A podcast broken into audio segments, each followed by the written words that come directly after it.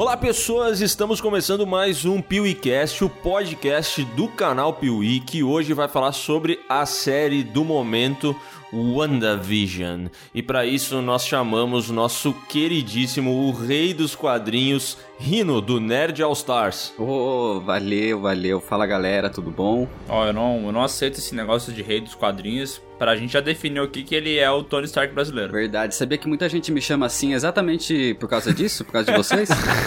Pô, então vamos reforçar isso. Verdade, cara. cara. Pelo amor de Deus, Tony Stark brasileiro é um belo título.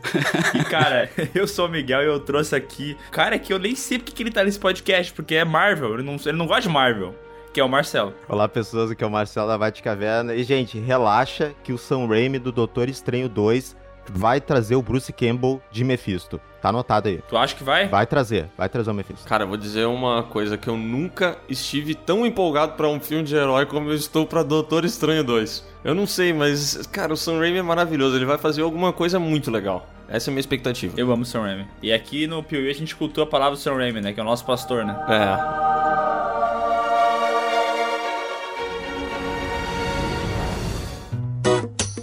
Léo, vou te dizer uma coisa que tem que aceitar como verdade, beleza? Vai. A melhor coisa que você pode fazer no seu tempo livre é virar membro do Piuí. Ah, só posso concordar com isso, cara. O programa de membros do canal Piuí já tá aberto lá no YouTube. A gente já falou sobre ele aqui no podcast, mas temos novidades. Agora, os membros do canal Piuí participarão de um grupo secreto no Discord e lá dentro nós faremos sorteios. O quê? Não acredito. Exatamente. Mas quem é que vai participar desses sorteios? Então, se você entrar lá para ser membro, você vai ver que tem três possibilidades de planos. O primeiro plano é Piuizeiro, o segundo plano é Piuíper e o terceiro é Camaradinha Top Piuí. Apenas os Piuípers e Camaradinhas Top Piuí vão poder fazer parte desse grande sorteio. Exatamente. O restante dos membros tem acesso a todos os outros benefícios, incluindo aí o que a gente tá fazendo essa semana de votação de saga e também de divulgação e acesso antecipado às novas camisetas do canal Piuí. É, e às vezes também tem um videozinho novo da gente gravando alguma coisa no cenário lá, fazendo um making off, tem fotinhas divertidas, às vezes tem foto do Léo fazendo cocô, tem muitas coisas legais. Cara, é bem da hora mesmo, o programa de membros do YouTube é massa porque a gente consegue entregar os benefícios, já que tá tudo na mesma plataforma, entendeu? Facilita muito pra gente. A nossa ideia é entregar bastante benefício e vai ser muito da hora se você for membro. Acredite. Ah, Piuí, mas por que que só os dois superiores ganham acesso aos sorteios? Cara, a gente foi mandar um negócio agora pro, pro Nordeste. Sabe quanto que é o frete da nossa cidade pro Nordeste? R$ 128,90. Então, meu amigo, não é barato essa parada, tá? E saiba você que o YouTube tem a sua taxinha em cima daquele valor que você paga. Aham. Uhum. Então, assim, é, pra R$ 4,99 não é que é, um, é pouco dinheiro. Vocês estão ajudando demais. Mas pra esse negócio da, do, do, sorteio, a conta não vai fechada aí, né? Ó, a gente vai deixar o link aqui na descrição do podcast pra você ser membro. E a gente pede pra você cantar a musiquinha junto com a gente. Vem ser membro do Piuí também! Vem! Vem! Vem!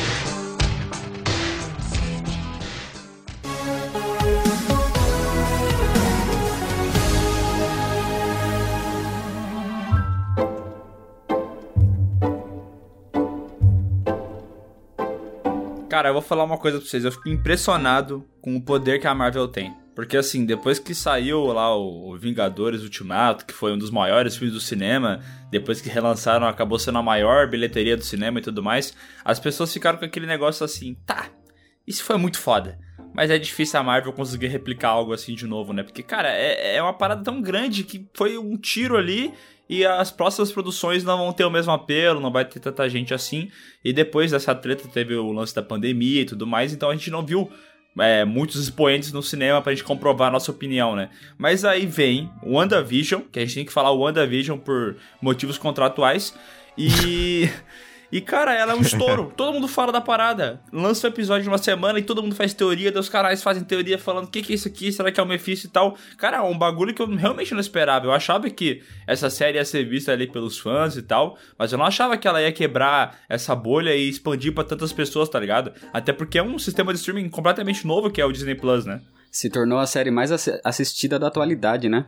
Isso é bizarro, cara. Porque, tipo, que nem eu já falei uma vez no podcast, não é no sistema Netflix da vida. Porra, todo mundo tem Netflix hoje em dia, entendeu? Então seria mais fácil se perpetuar uma série dessa. O Disney Plus é um sistema novo e os caras conseguiram, velho. Parabéns. A Disney sabe, sabe o que faz, né? Sabe. É, eu acho. Né, Marcelo? É. me pegou, essa deixa me quebrou aí. não, eu, eu ia adicionar que realmente assim, eu, eu também não esperava, eu achei que talvez ia dar uma. talvez uma diminuída no hype. Até pela própria proposta, assim, da série, né? Que eu achei que quando ela começou ali com a questão de pegar sitcoms e como ela começa, né, no, lá nas primeiras sitcoms, então, anos 50, anos 60, eu achei, pô, talvez acho que a galera vai estranhar muito, eu acho que não vai ter tanta repercussão. Mas, cara, a galera. Já no segundo episódio, os caras já estavam vendo Mephisto, velho. Né? Eu já tava. é, é, eu, eu acho que, que mostrou, assim, realmente o ponto forte, que é mesmo essa coisa do, do universo conectado da Marvel, assim. Que a galera tava carente, assim, de, de fazer teoria, né? E por estar dentro desse universo, eles pegaram esses personagens que são menores, né? O Visão e a, e a Wanda. Wanda, falei certo, Miguel? Não. É, deixa eu só ligar pro contra. O certo é falar como quiser. Se você quiser, pode chamar até de melancia. Não, não. Quando tu fala da, da, da Wanda numa frase, daí tu fala Wanda. Agora, se tu fala o nome da série, é Wanda. Tá, perfeito, então. Então, quando tem a Wanda e o Visão juntos, né? Aí eles, pô, será que vai, vai, dar, vai dar boa? E os caras foram lá e conseguiram elevar esses personagens por estarem dentro do, do universo da Marvel. Aham, e como tu falou, o fã enxerga tudo, né, cara? Eu, eu não tava entendendo nada. Tipo, apareceu um vulto e esse vulto tinha um, leve chifre, assim, tá ligado? Parecia ser um chifre. E aí o cara falava assim: Isso é o Mephisto. Ai, meu Deus do céu.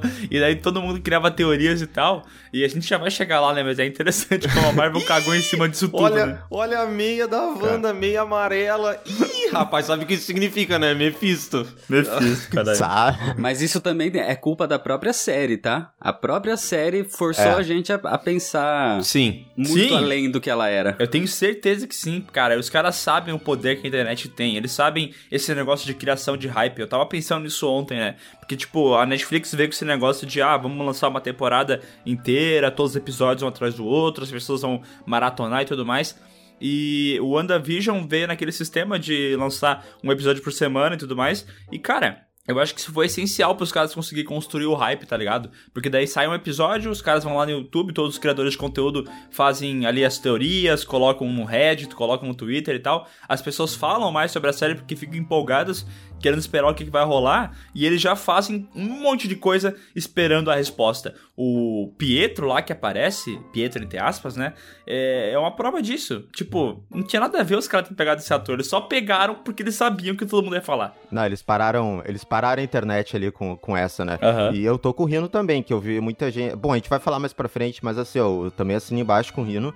Que, assim, eles, eles. Eu vi muita gente comentando no Twitter agora, depois que terminou a série, que vendo. Nossa, não, aí a culpa é dos fãs, vocês que especularam demais. Eu falo, cara, beleza, teve a galera que foi um passo muito pra frente, né? Já querendo o Magneto no final, essas coisas. É, teve, teve, a galera umas né? viagens muito longes aí Teve. que já ia... Isso, beleza, eu acho que tem essa galera que foi um pouco mais exaltada, mas ao mesmo tempo, assim, eu não tiro a culpa da série porque eles sabiam muito bem o que, que eles estavam fazendo ali, cara. Aham, não foi sem querer isso aí, né? Não, não foi. Eu acho que a série se manteve tão em alta assim exatamente pelo formato que ela foi lançada. Porque se ela fosse lançada em formato maratona, como é Netflix da vida, toda a parte artística que a série faz do começo, de ser uma sitcom de anos 50, anos 60, isso ia se perder. Porque a galera ia ver isso em 20 minutos e logo no próximo episódio ali, na sequência desses 20 minutos, já ia ser alterado pra outra coisa. Então ia perder o que eles quiseram passar, entendeu? Aham, Essa ideia de que a série inteira ia ser nessa pegada. E como as pessoas até ficaram um pouco com medo, porque não tinha informação de que momento ia sair daquilo ali, né? Eu achei da hora, velho, porque, que nem a gente tá falando, né? A Marvel tem uma, uma fórmula que eles seguem sempre, tem um milhão de filmes que seguem a fórmula Marvel, e essa parada aqui do WandaVision tem ali a fórmula Marvel, principalmente no- na questão dos agentes ali, o agente malvado que quer matar a Wanda. Nossa senhora. Tem essas paradinhas bobas, assim, meio, meio padrão, mas eles tentam fazer uma parada diferente, né? Eu acho, pelo menos, ali, que eu- toda a construção da série é, um, é uma coisa legal, porque eles, cara, mudaram o que eu tava esperando. Eu realmente não esperava o que eu vi, entendeu? A, a estética, assim, a questão artística mesmo, né? é Como eles conseguiram recriar é, diferentes sitcoms. Cara, pra mim, esse é um dos pontos mais fortes, eu, eu ia falar depois, mas junto com as atuações, principalmente ali da, da Elizabeth Olsen, mas para mim isso é disparado as os pontos mais fortes da série, né? Que como eles recriaram assim com, com muito esmero, né? A questão tanto de, de todos, de todas as épocas, assim, tanto a questão da, do formato ali, né? Da, da, da proporção da tela. Ah, e a proporção de tela faz sentido, né? Aí tem um É, porquê, vamos- né? Não, vamos chegar lá. Do Snyder também tem sentido, mas enfim. Ah, não, ali, mas sé- sério mesmo, eles conseguiram recriar muito bem, assim, a, a coisa, tanto no- nos, na- nos itens, assim, que aparecem na, na, na- pra, pra deixar bem anos 50, aquela coisa bem anos 60.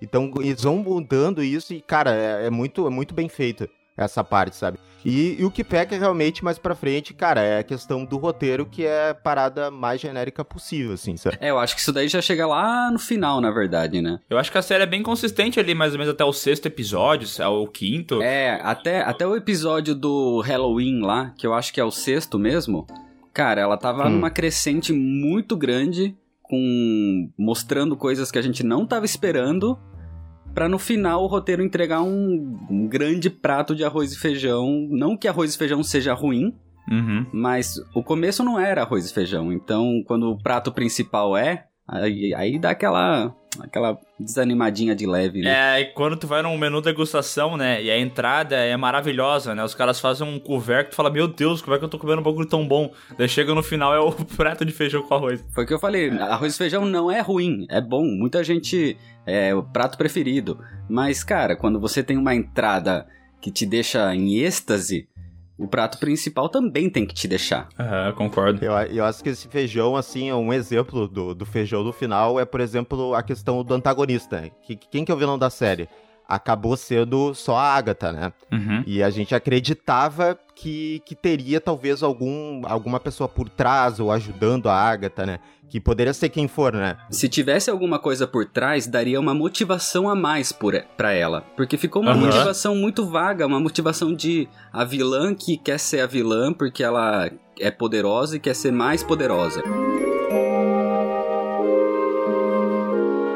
Eu queria, eu queria perguntar pra vocês já, e a gente já pode discorrer sobre isso aí, Marcelo. É, da onde é que veio a ideia do, do Mephisto? Por que que acharam que ele seria o grande antagonista? É, tem isso. Eu só ia completar também da, da Agatha, que assim, aí a Agatha, ela ficou realmente essa vilã, que não falei, é, é uma vilã genérica total, uma vilã fraca dessa série, porque o que que ela quer? Quais são as ambições dela?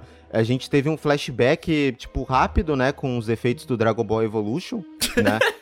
E, e, e foi isso, sabe? Foi tipo ela lá fazendo careta enquanto recebia poder e, ah, eu quero mais poder. E ficou isso, sabe? Ela queria Aham. mais poder. É, essa é a motivação da Agatha. E aí ficou aquele feijãozinho só, né? Aquele, ah, beleza, é um vilão anos 40 da Disney, tá ligado? Beleza, Uhum. ok. Ah, e aí o Mephisto tinha toda essa ligação, fazia, tipo, eu acho que não era uma extrapolação dos fãs, né?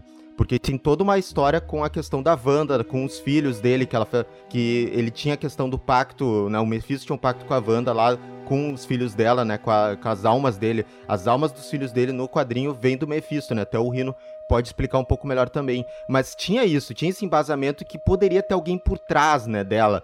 Tem toda a questão da magia do caos também, então poderia ter outros personagens. E acabou ficando só a Agatha no final, né, Rina? Não sei se tu também achou que ficou assim, nhé, né, nesse Pode, final. pode, pode explicar esse lance aí dos quadrinhos, porque eu realmente não li quadrinho nenhum. Eu vi que o pessoal falou bastante de dinastia e tal, uns quadrinhos que a série era inspirada, mas eu realmente não conheço. E talvez o público do Piuí não conhece também, então seria interessante você explicar essas referências, né? É verdade. Tá, é então, a história do, do Mephisto aí tem muita base nos quadrinhos. E, e a série tem muito a ver com o que acontece nos quadrinhos nessa, na, naquela época, que é a época que aparece realmente o Mephisto na vida da Wanda. E aí ficou essa referência do tipo assim, em algum momento pode aparecer. Tudo tá correndo pra isso. Tudo tá relembrando o que Uhum. aconteceu nos quadrinhos. Então, tinha um embasamento pra pra essa teoria. Essa teoria do Mephisto eu acho que era, era a mais pé no chão possível, porque tinha muito embasamento. Sim. Nos quadrinhos, Ok. nos quadrinhos, o a Wanda e o Visão, eles se casam. Tem a família deles lá, é, eles, eles se mudam pra uma casinha no interior, assim como mais ou menos acontece na série. Eles estão numa casinha no interior, numa cidadezinha pacata, e a Wanda quer muito ter uma família entre, entre aspas, normal. Então ela quer ter aquele padrãozinho de é, esposa, marido e filhos. E aí, só que ela a não família cons- tradicional americana, né? É Família isso, ela americana. tinha muito esse... American Way of Life. Exatamente. É. Ela tinha muito esse sonho nos quadrinhos. Só que o Visão é um sintozoide, é um robô. Ele não tem como procriar uma criança numa pessoa, né? O robô da boca mole, né? Só pra deixar. É, e aí no, no- nos quadrinhos, como a Wanda tem o poder de alteração de realidade, ela acaba conseguindo ficar grávida de alguma forma. A partir dos poderes dela. Sei. Uhum. Esses filhos nascem, são os, os gêmeos, né, que apareceram nos quadrinhos, o Billy e o Tommy. Só que muito mais pra frente, quando essas crianças já têm uns dois anos, mais ou menos, a gente descobre que esses filhos não são reais. Esses filhos, na verdade, foram materializados pelo poder da Wanda de alteração de realidade, mas ela não podia criar vida do nada. Então ela precisava se apegar a alguma coisa. E nessa época, o Mephisto tinha tido uma, uma, uma treta com o Franklin Richards e ele a, a alma dele é despedaçada em seis partes. Ele fica com uma e ele pega um cara pra ir atrás das outras cinco. Esse cara Uhum. pega três e duas dessas almas, no final, é revelado que são os gêmeos da Wanda. Hum. Então, quando esse cara vai lá e encontra esses gêmeos, ele reabsorve essas crianças, que essas crianças não são de verdade, e o Mephisto vai lá e pega a sua, a- a- o seu fragmento de alma de volta. Saquei. Então, Uhum. essas crianças têm uma parte aí que é do Mephisto. Muito futuramente foi mostrado que essas almas, é, como a Wanda tinha tanto esse poder de alterar a realidade, ela conseguiu alterar a essência dessas, dessas, desses fragmentos para distanciar do demônio e para que essas almas conseguissem reencarnar futuramente. Então, lá para 2005 aparece o Celery e o Wicano, que aí são as reencarnações desses gêmeos que a Wanda perdeu lá nos anos 80. Nossa, eu já vi esse nome, esse Wicano. Ele é um mutante, não é? É, então, o Wicano é o, é o filho, é o, é o Billy que apareceu na série. Ah. Sim, até as roupas, as roupas fazem menção também que eles usam lá, tanto no Halloween é, Isso. é digamos, o- os trajes de super-heróis dele. E, ô Rino, só, só pra adicionar também, é, é, como a galera às vezes não sabe como é o Mephisto e tal, cara, o Mephisto é literalmente o coisa ruim. Ele é o diabo, né? Ele é o diabo, Ele é né? mochila de criança. Deus me defenderai. Até por isso, eu, eu, eu- ninguém tinha puxado, eu não sei, não tinha ouvido ninguém falar isso, mas eu tava chegando no final, eu só lembrei e falei assim, cara, eu botei no Twitter, ah, cara, eu acho que não vai ter Mephisto, porque eu tô pensando assim, ah, é a Disney. A Disney não vai botar o capiroto numa série. Mas do a Disney Plus. Disney, a Disney não precisava colocar ele fisicamente. Se você colocar ele como alguma essência do mal por Sim, trás, assim como foi o Aham. Dormammu no filme do Doutor Estranho, por exemplo, você já, me, você já resolve. E, e olha como faria sentido, né? Porque tem esse lance da, da, da Inquisição no- na, na história do mundo e tudo mais, caça às bruxas e tudo mais, sempre relacionada ao diabo. Seria uma puta história da hora pra colocar o Mephisto, né? Sim. É, teria todo esse embasamento dos quadrinhos. Então, as crianças estão lá, o casal tá lá, toda a história. A Agatha tá lá. A Agatha nos quadrinhos, nessa época, também é muito importante. Porque nessa época, quando a Wanda perde as crianças, é a mesma época que ela perde o Visão, que o Visão fica branco, que nem a gente viu na série. Uhum. O Visão nessa época ele é desmantelado, aberto por inteiro, e ele perde a essência de vida dele, ele perde a humanidade, então ele vira literalmente só um robô.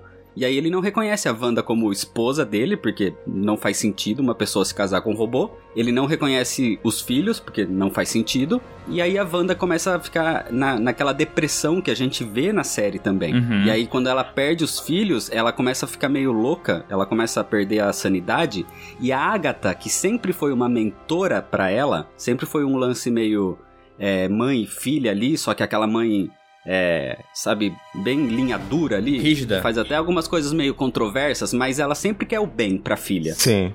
E aí ela faz, ela, ela mexe com a mente da Wanda e apaga essas crianças da mente dela. Então Caralho. tem toda essa ligação de Agatha com Wanda, com Visão É. Branco, com as É, pe- crianças. é pesadíssimo, né? É pesadíssimo essa, essa parte aí. É, uma época bem pesada. E é isso que também. É, isso daí é o que leva lá na dinastia M, que é o que o Miguel tava falando, que já ouviu falar e tudo mais. Uhum. Isso leva a, a, a consequência disso é muitos anos depois acontecer a dinastia M, que é quando essas memórias travadas aí, apagadas, voltam na cabeça da Wanda e ela relembra que ela teve filhos e foi apaga- foram apagados, e isso foi apagado da mente. E ela quer ir atrás. O que, o que aconteceu com essas crianças? Então todo o trauma volta na cabeça dela. E aí ela faz cagada no mundo inteiro. né? Saquei. E, mas assim, eu ia dizer, eu ia adicionar que assim, cara, a gente também teve um pouco dessa nossa ilusão também, Rino. Porque assim, a Marvel, ela, no, no cinema, no universo dela, ela gosta de pegar muito, talvez, é, coisas que lembrem de ver- alguns arcos que a gente já viu nos quadrinhos, mas ela muda totalmente, né? Era de Ultron, Guerra Civil. Ela pega essa coisa, só que, tipo, ela muda totalmente. Então, É, uhum. tem um pouco também da gente ter ficado um pouco iludido, porque assim, eles pegaram, beleza, um conce- esses conceitos dos quadrinhos da Wanda do Visão, também um pouco do Tom King lá, mas, é, né, que é outro quadrinho diferente, só que eles só pegam, talvez, referências, são imagens, né, e, e aí eles mudam totalmente a história, né, pra se adequar aos, a- às diretrizes dele lá, ó, que isso aqui a gente pode fazer, isso aqui a gente não pode fazer. Então, eu acho que aí teve um pouco dessa nossa na cabeça e, pô, eles vão fazer isso, vão fazer isso, mas na verdade eles quase sempre eles nunca fazem igual os quadrinhos. Né? Não só esse embasamento aí dos quadrinhos, mas teve muita coisa da própria série falando que ah, o demônio está Ah. entre nós, o demônio está nos Aham. detalhes. É, é, É verdade, isso, é, isso rolou mesmo. Mas só um comentário que essa parada de ter de ter ali no roteiro, ter nos diálogos, ter nos detalhes e tal, cara, pra mim isso aí é só mais uma uma prova de como a Disney planeja magistralmente esse universo da Marvel. Cara, é muito foda o trabalho que eles fazem. Meu, a pessoa pode não curtir filme de herói, ela pode estar cansada deles serem repetitivos e tal, só que o trampo de planejamento que esses caras têm é uma parada que ninguém consegue fazer nem perto disso, velho. Mas nem perto, porque, tipo assim, tu realmente fica com a sensação, e eu posso estar errado, mas daqui cinco anos a gente vai olhar pra trás, pros lançamentos da Marvel e tal, e a gente vai falar, tipo assim, caralho, meu, olha o que, que os caras pensaram, velho. Eu acho muito foda eles irem pensando nessa parada que vai alimentando as pessoas e que absolutamente todos os filmes e todas as séries têm esse, esse propósito também de criar novas teorias, de fazer as pessoas pensarem, refletirem, deduzirem e tal. E, e como tudo é bem amarradinho, sabe? Tipo, eles realmente, eles mudam. Tipo, pô, Guerra Civil é o whatever nos cinemas, né? Aquela batalha lá de gangue no, no meio do aeroporto e foda-se. Batalha parece... de brother, né? É, batalha dos amigos batalha- ali no, no bairro, né? Parece batalha no- do campinho de futebol, assim. vou te moer na porrada. Só que, meu, as conexões que eles vão planejando são muito fodas, entendeu? E pra isso, aí vem a parte ruim, eles não têm medo de sacrificar algumas coisas, né? Então, os próprios filmes mesmo, tipo, é, sei lá, lembrando aí o Homem-Formiga 2. O Homem-Formiga 2 é um filme que só existe pra ele ter um fio narrativo que vai dar em outro lugar, entendeu? Eu acho que eles meio que não têm medo de sacrificar algumas coisas pelo todo. E na minha opinião, isso faz sentido na hora do planejamento, sabe? Pra mim, para mim faz sentido. Depois que a gente olhar mais pra frente os passos que vão ser dados e tal, eu confio muito que a gente vai vai talvez pensar nessa série e vai falar, puta, tá certo. A série existiu só pra isso, sabe? É, eu acho legal também como a Marvel dá esses tapas na cara do- dos fãs às vezes, sabe? Eu lembro que quando teve o Homem de Ferro 3, tinha o, manda, o Mandarim, grande vilão e tudo mais. Daí tu descobria que ele era só um ator, tá ligado? Depois do Homem-Aranha Longe de Casa, aparecia lá o, o nosso mistério fazendo os poderes e tal. E o cara era só um ator com efeitos especiais, tá ligado? Daí chega aqui, aparece o Pietro e tudo mais. Não, ele é só um enviado lá da Agatha, entendeu? Eu acho legal como ele tem essas quebras expectativas, porque, tipo, o fã meio que, que. O fã que já leu todos os quadrinhos, ele meio que sabe as coisas que acontecem, entendeu? Porque essas tramas já foram contadas no, nos gibis.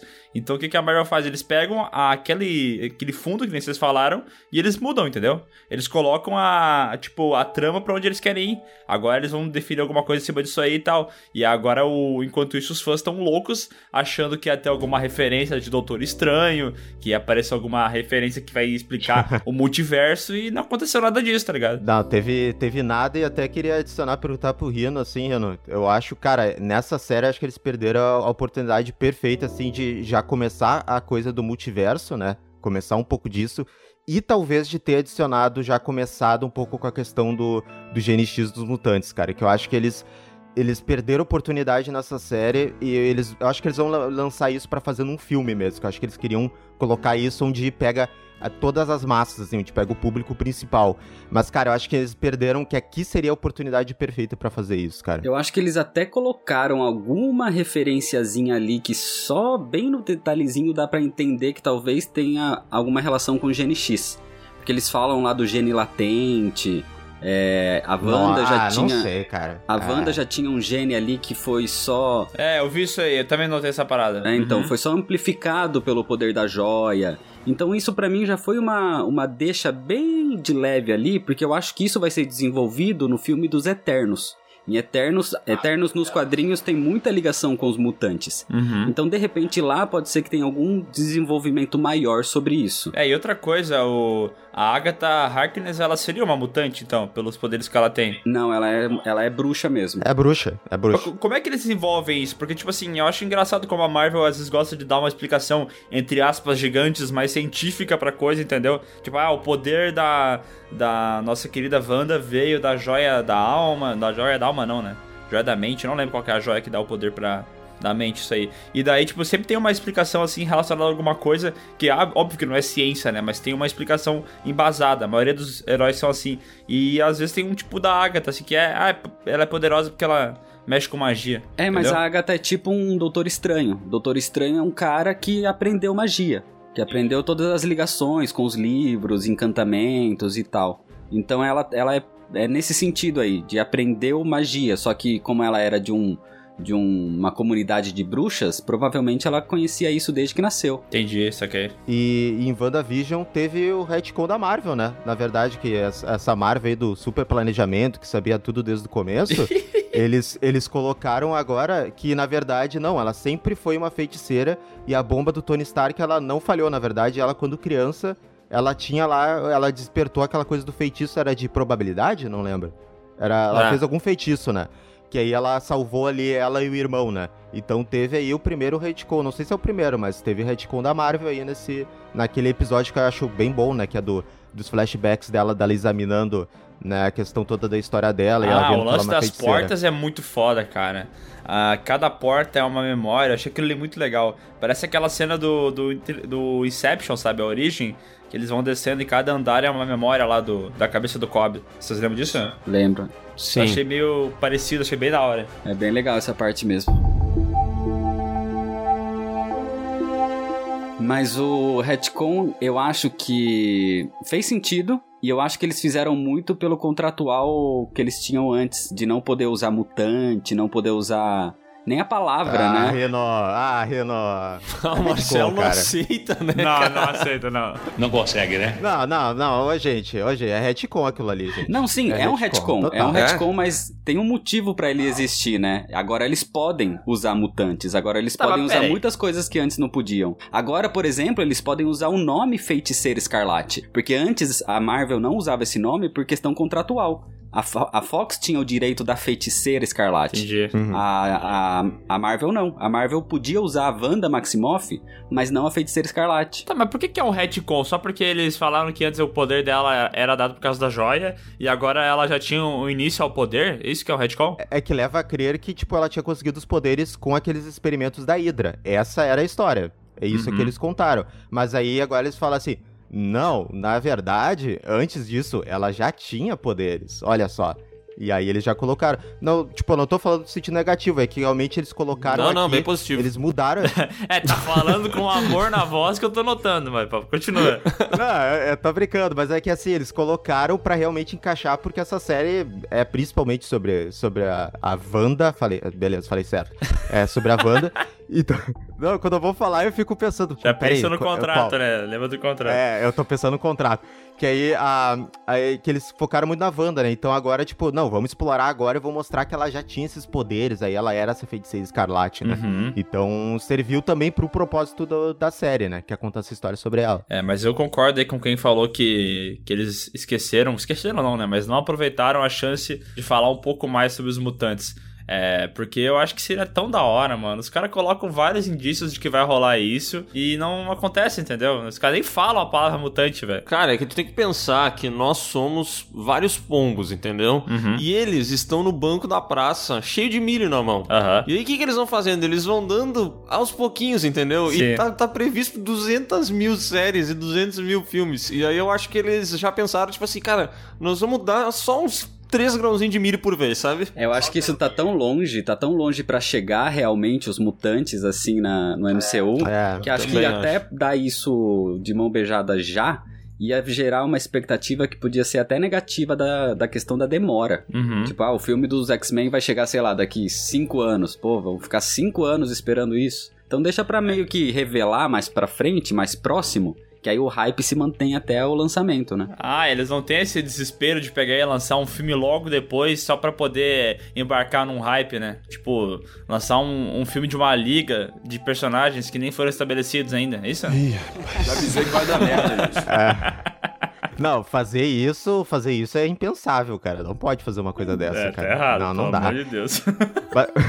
Mas, assim, o que eles poderiam ter feito aqui, fora isso, é introduzir a coisa do multiverso, que eles deixaram pra segunda cena pós-créditos do final da série. Que, tipo, todo mundo, ah, vai introduzir alguma coisa do multiverso, meu Deus, olha aí. vai, vai, vai. Tem uma segunda cena pós-crédito que eu não vi isso. Sim, Tem, caralho. Eu vi a, eu Caraca, vi a Miguel. cena só dos caras. Ah, então vai tomar no cu cena pós-crédito. Enfia no cu cena pós-crédito. Quer colocar? Coloca, coloca na merda da, da série inteira, entendeu? Não fica botando pós-crédito, porra. Eu- Tem que eu- acabar, né? Meu, são 5 minutos de crédito. Eu tenho que ficar pulando os créditos pra chegar até o final. Tá errado isso aí, eu não gosto. Você tem que, você tem que ler o nome de todo mundo nos créditos. É, tem que ler. Ah, o cara que segurou a luz na cidade, o cara que fez o café. Isso, Porra. tá certo. Tá, o que, que acontece na cena pós-crédito já que eu não vi? Você viu só a primeira, então, a da Mônica Rambeau com a, com a Screw? Sim, essa aí eu vi. Beleza, ok. Isso daí, isso daí, pelo que eu entendo, vai levar pra um caminho. É, WandaVision, WandaVision, né? Ó, olha bem. Boa, boa. Vamos, Renan, vamos. WandaVision vai levar agora o final pra dois caminhos. O- esse caminho aí que foi o- a primeira cena pós-crédito, que é a Mônica Rambeau encontrando uma Screw. Uhum. E a Screw falando que querem, querem ela, tal. E ela aponta pra cima, que é a estação espacial da, da SWORD, onde tá o Nick Fury. Sim. Que é o que a gente viu no final de Homem-Aranha 2. O outro caminho que agora vai seguir é o caminho do, do místico, né? Do obscuro e tal. Que é a segunda cena pós-crédito. Essa daí você não viu, da, da feiticeira escarlate na, na casinha lá no meio das montanhas. Não, não vi, cara. Pá, vou ter que... Até vou, vou botar aqui pra assistir, daí vocês podem ir falando enquanto eu assisto. Tá, é. Aparece lá uma montanha e uma casinha bem no meio que lembra muito o que aconteceu com Thanos, né? Que ele ficou sozinho, Ah, sim, da sozinho num canto lá, É. remoto, só numa cabaninha. Fazendinha. Trilha sonora foda, tá? Porte, procura aí. Linda essa música. E daí ela tá. Você vê ela na, na portinha, né? Sentada, tomando, sei lá, um chá. Só que quando ela entra, a gente vê que tem uma, entre aspas, outra feiticeira escarlate que tá, tipo, num quarto lendo o livro, o Darkhold. E ela tá com a roupa. Aquele que ela segura na batalha, né? Isso, é aquele livro lá. Tá. E aí ela tá com a roupa dela, todo com o olho todo zoado, e ela tá lendo aquilo, tipo, aprendendo todas aquelas magias que estão ali, e você vê que aquilo é uma projeção astral, que é como o Doutor Estranho faz. E a projeção Isso astral dela tá parecia- estudando incess- incessantemente ali. Saquei. É, parecia, parecia muito o Doutor Estranho quando ele tava fazendo aquele lance que ele tava vendo todos os futuros possíveis lá no. Uhum. É, com a, com a perninha, né? Aham, com a perninha dobradinha, Isso, né? que tipo, ele fica virando a cabecinha, assim, ele fica, tipo, parece que ele tá vendo várias coisas. Tô vendo então, aqui, tô tipo, vendo ele aqui. parece que ela tá estudando, daqui a pouco ela tá vendo várias coisas do multiverso. E termina, é, não sei se o Rui vai adicionar, mas tipo, aí termina com ela escutando as vozes dos filhos dela, tipo, chamando por ela. Então ela tá atrás da, da alma, da consciência, sei lá, do que for, né, que sobrou, que parece que ainda resta, dos filhos lá que ela projetou de dentro dela, né, é, que a gente vê O durante que a eu série. imagino que seja uma ligação dessa cena com o multiverso é o mesmo lance que você acabou de falar da relação com o Doutor Estranho. Que o Doutor Estranho ele viu vários universos naquele momento, lá em, em Guerra Infinita, né? Eu acho que a Wanda, naquele momento na cena pós-crédito, ela tá vendo vários universos alternativos. E de repente, em algum desses universos, ela conseguiu manter as crianças vivas fora do Rex. E aí ela pega essas crianças e abre o multiverso e traz pro mundo dela pra, pra manter os filhos. Então acho que aí já é uma abertura pro multiverso. Entendi. Faz todo sentido, né, cara? E, e a sequência agora é Doutor Estranho, né? Então o título do Doutor Estranho é Multiverso da Loucura. A Feiticeira Escarlate já tá confirmada no filme como co-protagonista. Ô, louco. Então a ligação É, vai, tá vai ser feita, uma né? parada meio Thor Ragnarok, que vai ter dois caras, dois personagens da Marvel, assim, né? Ao longo do- de todo o filme. Pô, isso é da hora pra caralho, hein, velho? Esse negócio de explorar o- a parte mística e tal, né? Porque realmente ficou faltando, assim, na, no universo da Marvel. Não ficou faltando, né? Mas o único filme que explora isso, de fato, é o Doutor Estranho, né? E eu achei interessante pra caralho o, como eles trataram lá. Mas o, o Rino ali, o Rino até, só trocando um pouco de assunto, mas o Rino até mencionou a Mônica Rambeau que aparece né, na série. E assim, embora no final ela tenha, tipo, não ter feito nada ali, ela tenha, tipo, ter participação zero ali no episódio final, ela tem uma das melhores cenas que eu acho que é, é aquela parte que é quando, a- é antes, né, do que tá acontecendo na série, né, cronologicamente, que é aquela parte do blip, né, que explora muito bem. Quando ela volta e tem todo aquele lance com a mãe dela né? Que pra mim é, uma das, é um dos pontos altos da série, não é nem com a, com a Wanda e nem com o Visão, né? Porque isso realmente eles exploraram ali essa coisa do blip, como é que foi na sociedade, né? Com, por exemplo, na parada bosta que eles fizeram do Homem-Aranha 2, né? Uhum. Que vira uma piada. Né? Então, ali eu acho que realmente eles conseguiram, em poucos minutos, contextualizar muito bem, assim, o que, que foi, assim, pras pessoas essa coisa do blip, As sabe? consequências E aí eu- daquilo, né? É. É, eu, eu achei muito legal aquela parte, sabe? O, o problema é que realmente a Mônica ela foi perdendo muita coisa, assim, pra fazer, né? No final, ela, ela fez menos que a Darcy lá no final. Tá, e né? qual que é o lance da- dos poderes dela? Porque o- ela no, no coisa ela tem, né? Uns poderes no, no- na série aparece ali. Mas como é que é isso nos quadrinhos? Ela, ela pode manipular e se transformar em qualquer tipo de forma de energia. Então, desde energia de, sei lá, micro-ondas, energia de rádio, energia luz, até de luz ela consegue manipular. Então, por exemplo, ela tem velocidade da luz, ela tem todo esse tipo de coisa. Ela pode ficar intangível, porque ela é basicamente energia.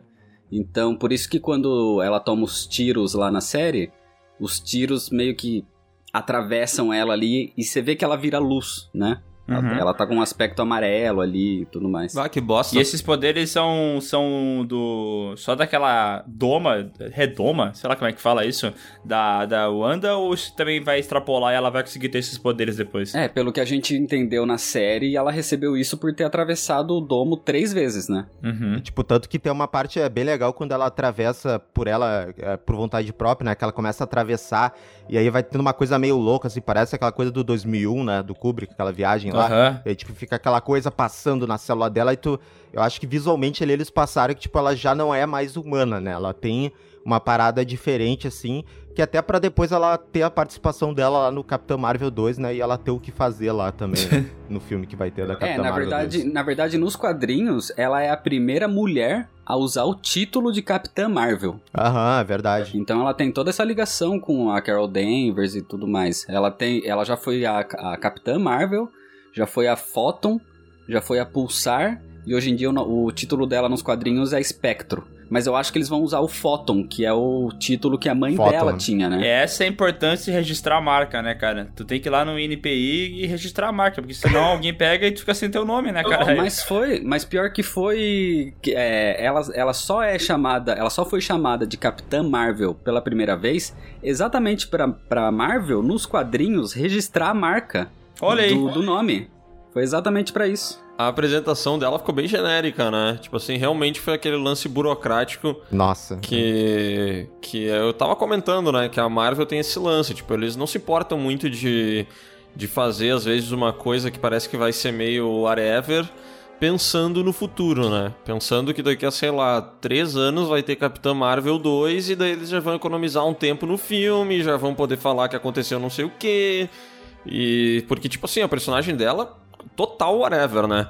Tipo, tem personagens da série. A mina da TI foi muito melhor do que a Mônica Rambeau na série, sabe? A mina do TI é aquela que eu nem sei o nome, mas que ela participou de uma cena da hora com o Visão.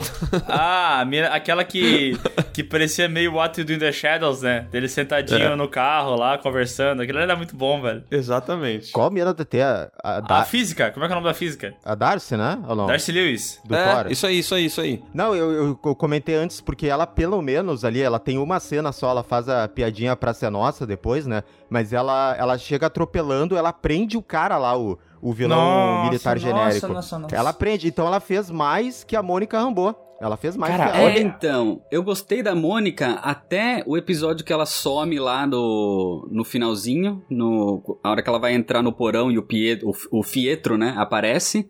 Só que aí depois Aham. largaram, largaram ela de lado, tipo, esqueceram. Ela apareceu no último episódio meio que, oh, olha, a gente esqueceu dessa personagem aqui. É é que enquanto ela tava completamente humana, ligada naquela trama investigativa e tal, a, a série dava a entender que ela seria uma personagem fundamental pro desenrolar, né? Porque ela que veio com a hipótese, tipo assim, cara, não, a gente precisa da Wanda pra resolver isso. Foi ela que criou, a É. gente precisa entender o que, que tá rolando e tal. Só que daí acontece o que o Rino falou, né? Chega um certo momento que, uou, foda-se você, agora vamos de bruxaria e poder.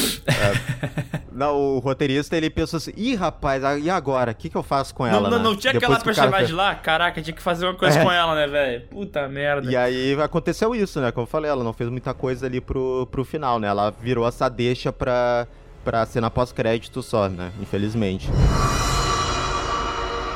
E já que vocês falaram do final e da Darcy Lewis prendeu o, o rapaz lá da, da espada lá no carro, isso me chamou a atenção pro, pra esse personagem de merda que é esse agente aí. Eu não sei nem o nome do cara. Ele é muito ruim, cara. Mas é Esse muito personagem ruim. é o pior. Nossa, cara, sabe aquele, aquela trama mais pastelona de todas do executivo malvado que quer matar todo Ah. mundo? Cara, vai tomar banho, cara. É muito ridículo. E olha como essa cena final não faz sentido nenhum. Porque ele chega lá com o exército dele e daí eles começam a meter bala e os caralho fazer merda. E daí, primeiro que ele tem aquela super pose, né, da, das criancinhas com as mãos levantadas, assim, sabe? Visão, Wanda e crianças com a mão levantada, assim, uou. Eu já, ai, Que é a cara. cena dos incríveis, aquilo ali, né? É Muito incríveis. É incríveis, muito é incrível. incríveis. É. Tá, daí beleza, começa o tiroteio e tal. E, cara, tem um momento que as crianças conseguem parar todos os, os guardinhas lá, os policial, soldado, sei lá. E daí fica só esse mano e mais dois caras junto com ele. E daí ele vai puxar a arma, dá o tiro na Mônica Rambeau lá, que ela consegue passar as balas, atravessar. E daí ela, ele fica sozinho e os guardinhas ficam olhando com as armas na mão parado, se- sem entender nada que tá acontecendo. Estátua do lado dele. Daí ele sai correndo, entra no carro pra atropelar todo mundo. E é nesse momento que a Darcy Aham. Lewis faz alguma coisa. E aqueles dois guardinhas, o que, que eles estavam fazendo? O que, que eles. Não, eu, eu ia adicionar ainda que, como ele é mal, Miguel, tu tem que reforçar que ele é mal, tá? Ati- ele é mal. Aham, ele é mau. Ele, ele, ele mira e fala assim: e aí, eu vou atirar aqui nessas crianças. Cara, Olha o que eu vou o fazer cara aqui. ia atirar nas crianças, velho. Não... Nossa, não dá, mano. Não dá. Isso aí é um negócio que não... o cara não acredita, velho. É, não, é que esse, esse núcleo da, da espada realmente é- era quando a série perdia fôlego, assim, nos episódios. Aham. Era, era as partes fracas, não tinha o que fazer. Tinha lá o cara, o carinha da carta lá que todo mundo fica, fica achando ele engraçado e tal. Tem esse cara que é carismático, tem a Darcy.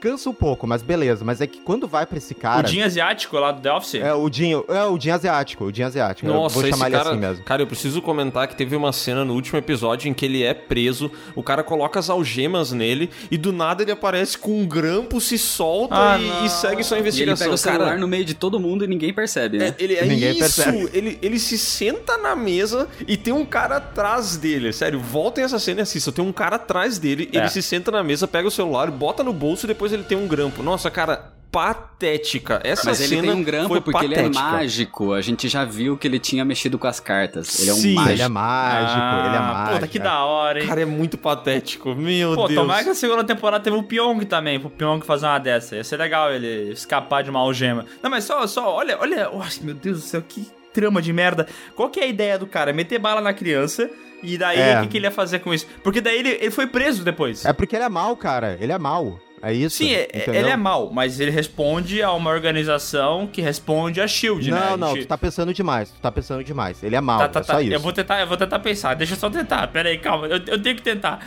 Ele responde a Shield e tudo mais. Ele deveria ter algum tipo de protocolo a seguir. Isso. E essa ordem não veio da puta que pariu. Ele deve ter tirado isso de algum lugar, entendeu? Vamos acabar com ela porque ela é uma arma, uma potencial arma. Então vamos dizer que tem todo um board da espada que concordou com as ações dele e falou assim: ó, beleza.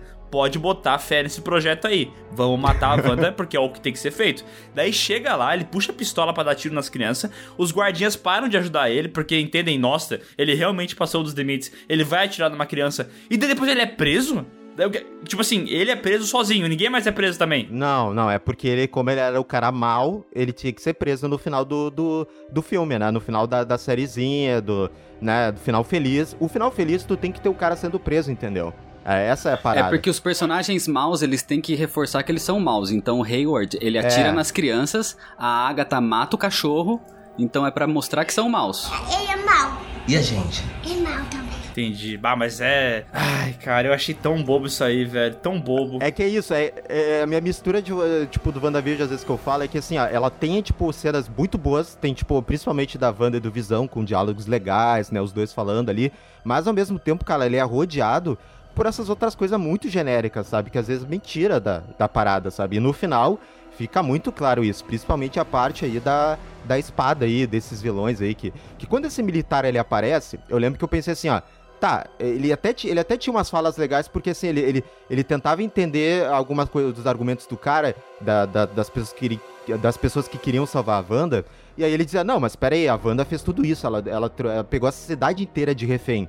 Então ele até tinha uns argumentos legais, mas depois ele começa a virar o vilão genérico total. É, a única função dele ali é, é reviver o Visão, né?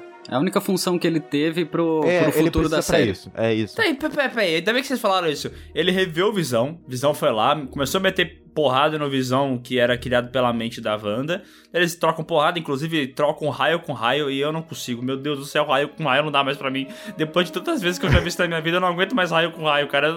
Parem, parem com raio com raio. Me dá soco na cara, mas não faz raio com raio. Beleza. Daí ele consegue ir embora, ele entende que ele tá sendo um arrombado, que ele tá sendo só usado. Daí ele libera as informações na cabeça do Visão e Visão vai embora. É, ele tá em choque ali, né? Ah, é que ele tá. Ele, ele viajou ali pro, pro um filme, né? Então, Depois ele vai aparecer mais pra frente. Ele pode aparecer em qualquer momento agora do MCU, em, qual- em qualquer lugar. Se ele aparecer, por exemplo, na série do Falcão e Soldado Invernal, não vai me surpreender, não. Cara, mas eu achei muito estranho, porque tu tem que entender que, sei lá, né? A tua mulher tá passando perigo ali, tem uma tal de Agatha Harkness querendo fuder ela, e daí tu sabe dessas informações e tu fala, ah, quer saber? Eu vou embora. Eu vou embora porque é Foi, trabalho. foi Foi, comprar cigarro, foi comprar cigarro. comprar cigarro. Não, o Marcelo vai entender.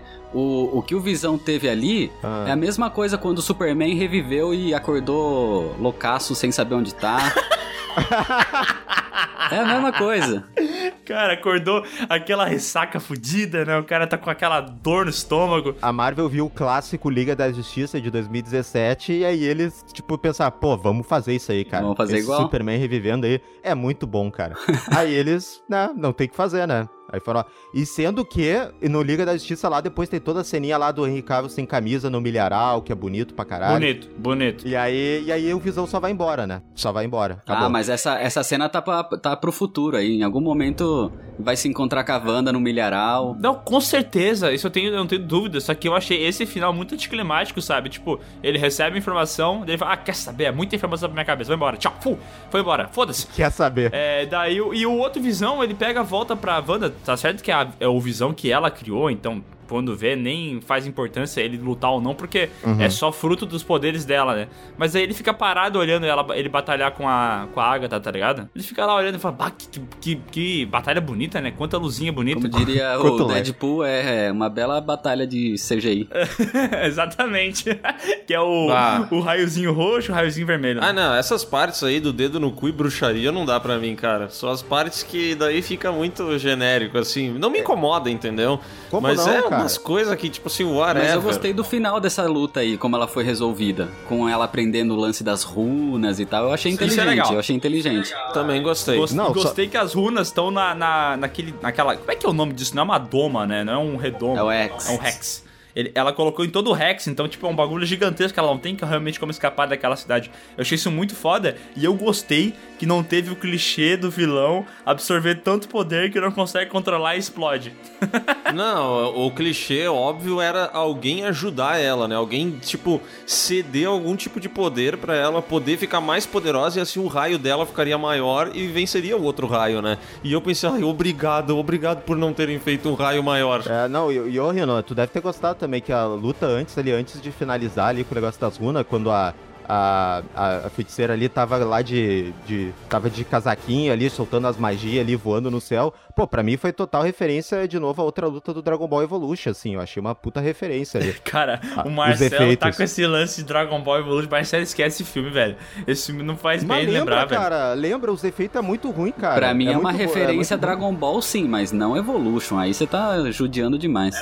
Aí é maldade, aí é maldade. Ah, não, a do Visão parece mais Dragon Ball. É, acho- eu não sei se é como eles lutam ali que dá essa sensação. Para, Marcelo! É, é coisa de gente invejosa.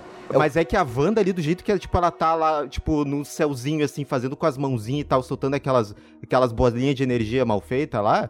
parece bastante, cara. Parece bastante Dragon Ball Evolution. Tu achou tão ruim assim os efeitos? Falando sério. Sério, eu achei bem ruim. Principalmente a do flashback lá. A do flashback eu acho horroroso. Mas aqui eu não sei se não é escolha estética, Marcelo, porque É, eu acho que, que tá, é- é, é- é muito coloridaço e tal. Nem é porque é mal feito, é só porque é umas partículas que não é tipo um bagulho raio, entendeu? É uma luz, assim, que emana do poder muito forte. É eu- E a gente faz aquela verossimilhança e fala, putz, não tem nada a ver, né? É que eu acho que tem um pouco da, de como eles fazem, tipo, a, a palavra que tu gosta, fisicalidade, né? Que, Ah, nesse, no- fiscalidade. que, nisso do, que nesse do flashback, por exemplo, tipo, elas fazendo umas cara e boca, assim, sabe? E com a, mão, com a mãozinha, assim, aí, uma, aí outra fingindo que tá ganhando energia. Aí, pô, fica muito fake, cara. né? Fica muito fake. Ah, eu não achei tão ruim, não, a parte gráfica, pra ser bem sincero. Eu achei, Eu achei achei que não ok chega, também. não chega num ponto do cinema, mas também não tá desagradável, não. É, é que a gente tem esse estigma que série é, inve- investe menos em CGI, né? Sempre foi assim. É. Então, eu até acho que pro, pro padrão de, de séries ele não tá ruim, não, cara. Nossa, eu achei a produção dessa série fantástica e muito, muito, muito acima da média. Mas muito acima da média. A direção de arte eu achei foda. A, a produção Sim. de cena achei sensacional, cara. O CGI não me incomodou. Pra mim é isso aí que foi dito. Não chega no nível do cinema. Mas pra uma série, cara, é muito bom. E ontem eu sofri um choque de realidade sinistro na minha vida. Porque eu tava. Eu assisti ah, o último episódio, né? E depois eu abri o Instagram e tinha um post que eu não tinha visto ainda na, no Insta do canal Piuí mesmo, que era sobre a última temporada da série Supergirl. Nó. E aí, cara, meu Deus, Nossa. velho. E daí eu, eu Nossa. curti aquilo lá e depois apareceu pra mim umas, umas cenas de episódios de Supergirl, sabe? E Jesus, cara, eu fui assim do céu ao inferno em 30 segundos, velho. Cara, Supergirl é ruim, velho. Supergirl é ruim Tudo bem, demais. que aí eu tô comparando com, Não, é que é com diferente, a, a é pior diferente. coisa do mundo, cara. Mas eu acho o, o CGI de WandaVision muito bom pra, pra uma série, cara, de verdade. Tá. Eu não acho ele ruim de maneira É, nenhuma. não dá pra querer comparar com o que é o cinema, com o que foi o Ultimato, É. que você vê até o É. pelinho do rosto do Thanos. Até os poros da cara dele. Mas o CGI, comparado com qualquer outra série de herói, cara, tá muito além, tá muito acima. No último episódio do WandaVision, quando eles vão entrar em casa e eles estão com aquelas roupas lá de carnaval deles, e daí eles trocam pra roupa de ficar no cotidiano, é, eles estão entrando numa porta e passa um efeito em cima deles e eles trocam de roupa, né? E a Wanda, ela dá uma mexidinha pro lado, tá ligado? Aham. Parece que o tracking é, da troca de roupa e como eles gravaram a cena foi um pouco mais pro lado quando ela entrou. Uhum. E daí quando a, Eu notei isso. Pode notar, vocês olham isso, volta lá o último episódio, quando a, o Visão e a Wanda entram em casa. Ela pega e dá uma deslocada pro lado. Achei isso muito tosco, porque é um bagulho que é muito perceptível e é um tipo de coisa que não pode deixar passar numa série, entendeu? Eu percebi isso também na parte que ela faz com a Agatha, quando transforma ela em Agnes de novo. Também tem esse lance. troca. Aham, troca completamente a posição, né? É muito bizarro. É, não é só a aparência, né? Muda até a posição dela ali. Porque a gente tende a entender que como ele- ela consegue mudar na realidade, tipo, a pessoa vai estar exatamente na mesma posição que ela tava, só vai mudar a vestimenta, né? Mas não é o que acontece. Eu achei meio tosco isso aí. E a série tem outros efeitinhos toscos e tal, assim, que tu percebe que a batalha de CGI do- dos dois visões lá não são. Não é a mesma coisa realmente que tu veria no cinema, sabe? O movimento da capa é meio emulado, entendeu? Mas eu não achei ruim, não, cara. Eu achei bem, bem de boa. Marcelo, puto. É, o Marcelo John, né? O Marcelo já, já sabe, né? Nunca mais ele vai, vai assistir essa série. Se tiver segunda temporada, ele não viu que ele odiou, né, Marcelo? É que assim, dá pra criticar as coisas, né? É que eu sei que a Marvel é complicado tu criticar qualquer coisa. É difícil. é difícil. Que, que assim. Mas a gente eu, tá eu vi- criticando até agora. É, eu tô falando mal pra caralho, um monte de coisa. Ficou uma merda. Não, mas assim, a a gente tá criticando aqui, mas pode ver nos comentários depois que muita gente vai, tipo, nossa, mas vocês só criticaram, né? É porque, no, no meio geral, assim, tipo, a galera ou vai fazer review ou, e, e qualquer outra coisa, assim, da série. Cara, eu acho que ninguém falou mal, por exemplo, da Agnes, que nem a gente falou aqui, entendeu? Ninguém falou que é uma Uhum. vilã fraca e tal. Todo mundo vai, tipo, dizer, ah, achei a musiquinha dela legal, então ela é uma boa vilã. Nossa, mas É pra tipo mim é é o maior ponto negativo da série, é isso. É a Eu, motivação cara, eu não da vi vilã. ninguém falando. Eu não, Ninguém, não vi ninguém falando mal disso. Cara, é, eu achei realmente bem fraquinha essa personagem, mas eu, eu acho que o vilão lá, o executivo malvado, lá que vocês falaram o nome eu esqueci, é pior. Também Esse não vi cara é ninguém pior. falando mal também. É, é Esse cara é isso, muito né? ruim, velho. Isso aí é o, o, o filme de, de quadrinhos dos anos 90, tá ligado? Esse personagem. Sim, é- Isso aí já foi. Ele- Esquece essa parada. Ele me lembrou aquele cara, o, mal- o malvado lá do, do O mais recente que eu acho que eu lembro disso, que é aquele do Jurassic World, que também é um cara meio militar, que quer. Ah, eu quero esses velociraptors para a guerra. Ah, tá ligado? Ai, cara, vai tomar banho, mano. É muito é, ruim. ele tem esse, esse, É muito esse ruim. estereótipo aí, né? Mas é que, tipo, fica, o que fica mais na, na mente da, da galera, assim, é mais, tipo, a coisa das... Ah, ou das referências, ou do, do Visão ali com, com, a, com a Wanda. Isso, falei certo. Com a Wanda. E a roupa da Wanda, vocês gostaram? Eu gostei, cara. Eu gostei. Gostei. Tá um pouco mais é, sombrio aí, né? Menos coloridão. Mas eu gostei, cara. Se fosse na DC, se fosse na DC, já, é, Vai lá, vai lá. Não. se fosse na DC, já iam começar a falar, não, mas cadê as cores? Por que, que fica esse visual sombrio, né? Se fosse na Marvel, ah, aí não vai, mas é como na Marvel os caras acham legal, né? Bate palma. Ó, eu achei, eu achei destoante com o resto da série, porque a série é toda carnavalesca, é cheio das cores, a, a própria Agatha Harkness lá, puta, ela tem um cabelo de, de glow power É. lá, anos 80 e tal, ela é toda teatral e eu acho que a, a série tinha essa pegada de ser quadrinhos, de ter cor e foda-se. E daí eles me faziam a roupa do Demolidor do Ben Affleck, ou como o Rino falou aqui no, em off, que parecia a roupa do Magneto lá da Fox, eu achei tão desnecessário, entendeu? Faz o vermelhão, entendeu? Tu já tá fazendo uma série em quadrinhos, tu já tá fazendo um monte de raio contra raio, tu não tá se levando a sério, então cai de cabeça nisso aí, entendeu? Mas aí eu fico com a sensação de que eles fizeram isso não pra se encaixar na série, mas pra encaixar nos futuros filmes, sabe? Pode ser. Que eu acho que eles fizeram assim, pô, agora beleza, vamos agora trazer isso pra, pra realidade dos nossos filmes e do nosso universo, sabe? E daí eu acho que ela entrou no padrão, entendeu? Tanto que o uniforme com que ela acaba a série, tipo assim, se tu colocar lado a lado com o Visão, cara, é perfeito. Usaram o mesmo tecido quase, sabe? Aham. É, não, aí o Vino pode comentar também, que é a especialidade do Hino também, mas ela também, a magia da feiticeira escarlate também deu o topo pro cabelo dela, né? Mudou totalmente o penteado dela, né? né, Rino? Pois Ah, é, né? fi- Cara, ela ficou linda, cara. Eu acho essa mulher muito bonita, velho. Eu adorei o final. Eu fiquei feliz só de ver a beleza dela. Foda-se, eu ficava só olhando pra ela e eu dizia pra Bruna assim: Nossa, essa mulher é muito linda, mano. Vai morrer. Eu casaria com essa mulher. Ela é muito bonita, cara. E morreu. Eu acho que o, o tom da roupa dela também deve ter alguma ligação aí, principalmente com o Doutor Estranho 2. Porque eu acho que o filme vai ser alguma pegada um pouco mais sombria, um pouco mais negativa. Sombria da Marvel, aham. Vai nessa, vai Até a nessa. série foi. o Marcelo é muito rancoroso com a Marvel. Não, na boa, na boa, Hiro. Pelo amor de Deus, vamos, vamos botar isso como uma lei, Marcel. Se a gente for falar sobre alguma coisa da Marvel, vamos botar o Marcelo junto, porque é tão bom, cara.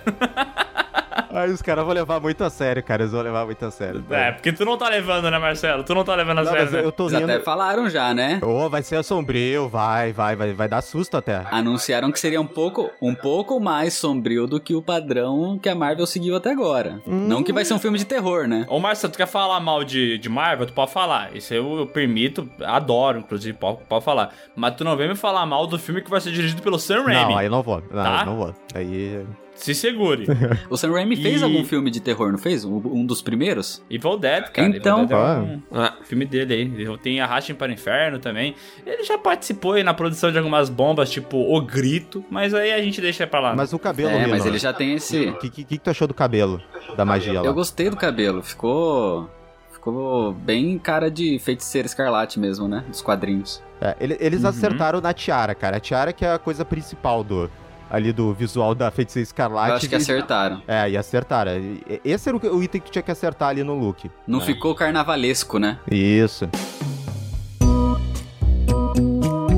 E, e agora só pra fazer um momento. Ei, Nerds, Trunks, Peter aqui. Qual que... Que viagem é essa, velho? Não, nada a ver, irmão. Qual que vai ser o, o futuro da série agora? Tipo, como é que vai encaixar a Wanda no futuro do... do... Você falou que ela vai aparecer no Doutor Estranho, né? Mas qual que vai ser a trama? Como é que isso vai se relacionar também ao Homem-Aranha? Porque agora se falaram que o novo mentor do Homem-Aranha vai ser o Doutor Estranho. O que que vocês esperam pro futuro da Marvel? Eu acho que em algum momento aí vai ter algum choque com o multiverso. E o próximo filme que vai abordar isso, eu acho que vai ser Homem-Aranha 3. Uhum. Até pelos comentários do, do, pró- do próprio Kevin Feige. Ele falou isso até no Investor Day. Uhum. O Homem-Aranha 3 vai ter alguma coisa de, de multiverso. Eu acho que naquele momento o Doutor Estranho deve aparecer pra guiar o, o, o- o Homem-Aranha pelo, pelos universos alternativos aí, não sei. E isso vai ser resolvido ou fechado de alguma forma em Doutor Estranho 2. E muito provavelmente por culpa ou graças à Wanda. Então, o multiverso totalmente ligado com ela. É, a resolução disso totalmente feita pelo Doutor Estranho. Às vezes a Wanda pode ter feito isso de propósito, ou a Wanda pode ajudar o Doutor Estranho a fechar isso, sei lá. Mas eu acho que toda a ligação dos dois juntos com o multiverso vai, vai vir. Vai ser encerrada no, no Doutor Estranho 2. Cara, e tomara que isso aconteça no filme do Homem-Aranha em casa, longe de casa, voltando pra casa.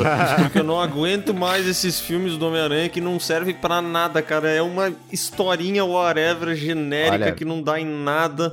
Pelo amor de Deus, conectem o Miranha com outras pessoas, porque pra mim não dá mais pra ver ele indo viajar com a escola, sabe?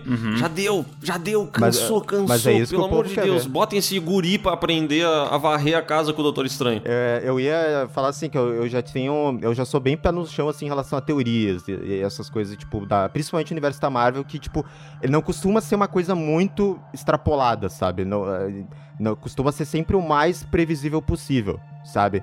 Então, cara, depois do WandaVision, eu fiquei ainda mais pé no chão, sabe? E assim, eu acho que no Homem-Aranha 3, a- o que a galera tá esperando de multiverso, eu acho que é bom a galera diminuir um pouco o hype, cara. Que eu acho que daqui a pouco, eu acho que não vai ter quase nada disso. Vai ter nada quase disso. E, da, e a coisa dos outros Homem-Aranhas lá. Cara, eu já, eu já nem sei se vai ter daqui a pouco esses Homem-Aranhas, porque eu já, a gente tá tanto fazendo teoria e as coisas não estão nem certas ainda. E eu, eu acho que talvez nem role. Talvez possível que essa coisa nem aconteça, sabe? E se acontecer, eles podem fazer alguma coisa assim que é ludibriar, fazer tipo, ah, são Homem-Aranhas fakes. Ou, ah, é, são esses Homem-Aranhas, ele. Tipo, é o Peter tendo um sonho. Aí daqui a pouco ele se vê como o Andrew Garfield ou como o Tobey Maguire, sabe? Que é aquela coisa que a gente tá pensando dos três lutando junto contra o, o Octopus do Sam Raimi e, e o, e o Electro lá. Eu, cara, eu já não tô confiando mais. Eu não confio, eu não tô confiando que isso vai Uhum. acontecer. Sabe? Eu acho que a gente tá extrapolando demais, sabe? A gente tá, de novo, achando que é o Mephisto, é, é o Pesadelo, que estavam falando também, lá, outro personagem da, do WandaVision. Eu acho que a gente tá extrapolando demais isso. Eu acho que a gente tem que manter muito mais os pés no chão de agora em diante, sabe? Pra esses filmes da Marvel. Eu concordo. Também. Eu concordo. Eu nem acho que tenha esse lance de, ah, os três vão lutar junto, nem nada do tipo. Mas eu acho que de repente.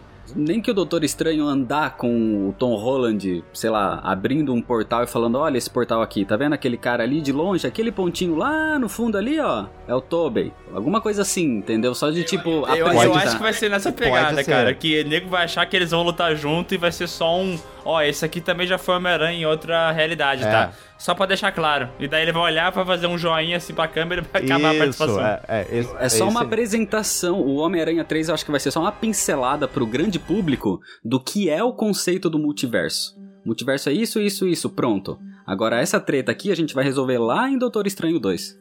Cara, eu vou dizer, eu confio no Doutor Estranho 2 por conta do Sam Raimi. Agora falando sério, assim, não só porque de fato a gente gosta muito do trabalho do Sam Raimi, mas porque eu não vejo ele mergulhando no universo da Marvel sem poder imprimir um pouco da personalidade dele no trabalho, sabe? É. Eu acho que os, os filmes originais do Homem-Aranha, lá com o Tobey Maguire, né, pra quem tá ouvindo e não sabe, eles foram dirigidos pelo Sam Raimi. Sim. E eles têm muita coisa da personalidade do Sam Raimi. Melhor eu- Homem-Aranha. Melhor Homem-Aranha. é, também acho. E eu acredito muito que ele vai voltar agora e que de novo ele vai botar a, a personalidade dele na parada, sabe? Então eu confio que o filme do Doutor Estranho 2 vai ter alguma coisa diferente dos outros projetos. Eu acho que não vai ser Capitão Marvel, sabe? Eu acho que ele vai ser um filme que tu percebe que tem um diretor por trás. Tem uma assinatura, né? E sabe que eu fiquei com muito medo de, de não ter isso, porque aquela época do Homem-Formiga, o Edgar Wright foi despedido do projeto, ele, ele quis- sair também porque ele não podia colocar a visão criativa dele e tal. É. E eu fiquei com essa impressão de que a Marvel suga todas as ideias boas dos diretores e fala assim, ó, oh, meu, tu vai ter que fazer o que a Marvel quer e cala sua tua boca, entendeu? Mas eu acho que ali no Thor Ragnarok tem muito a imagem é, que o Taika Waititi gosta, é Gunn muito também, a né? linguagem do cara. James Gunn também. Do James Gunn também, no Guardiões da Galáxia. Então eu, eu acho que esses dois exemplos assim mostram que, beleza, a Marvel tem um- uma linha narrativa, um fio condutor que tem que ser respeitado. Mas os- às vezes ali, dependendo de quem é o cara, eles deixam ele ter liberdade pra fazer coisas diferentes. E eu acho que o Sam Raimi é esse cara, entendeu?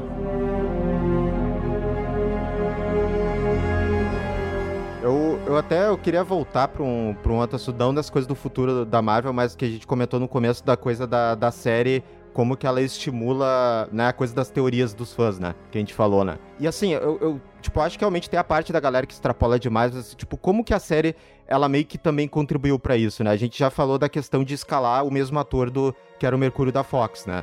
Teve isso. Ah, que safadeza, cara. Puta que pariu, mano. Que safadeza. Teve, teve essa que, beleza, pode ser o easter egg pelo personagem, mas, cara, dá muito pano pra, pra teoria, né? E, mas assim, tem, tem outras coisas também que eu acho que é, é a própria linguagem da série também, né? Que eu acho que ela contribui.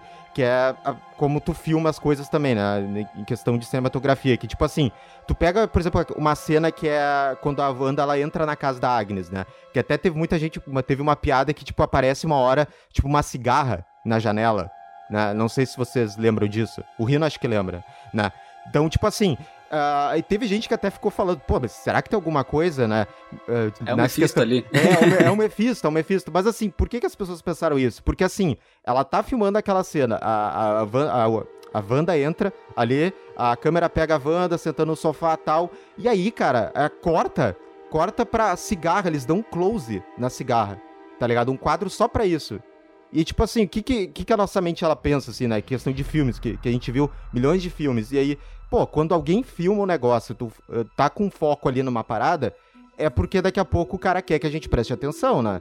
Vai servir pra alguma Vai coisa. ser relevante, é né? relevante. E Aham. assim, por que que os caras reservaram um plano inteiro pra filmar uma cigarra, tá ligado? Pra que isso? Sabe? É, e, É tipo, só pra gente fazer teoria e a, e a série É só porque ter os caras. relevância. É, os caras são safados, É, velho. é uma manipulação, entendeu? Então, tipo, não é que a gente tirou do nada isso, é porque pela linguagem cinematográfica a gente, pô, o cara deu um close ali na cigarra, né? A mesma coisa, tipo, o, Ga- o Gabriel tinha um lance com aquela personagem, a, a personagem a Dory, sabe? Que aparece, né? Adoro, É, sim, sim. Que tem, eu acho que é no segundo ou terceiro episódio que, tipo, ela se machuca e o sangue dela tá com uma cor, tá com cor, né? E, tipo, o Gabriel ficou um tempão pensando, não, mas isso tem uma explicação. E acabou que não, não, não serviu pra nada, né? Mas por que que ele pensou isso também? Porque eu lembro que dá um close também no sangue, sabe? É, Colorido. tem um foco naquela cena, né? É, e dá um foco, aí Uhum. tu pensa, tá, ele quer que eu preste atenção no sangue colorido dessa personagem. É por algum motivo. E não foi, sabe? Então tem, tem essas pequenas coisas que eu acho que, tipo, a linguagem da série, elas, nu- ela nos enganou pra isso.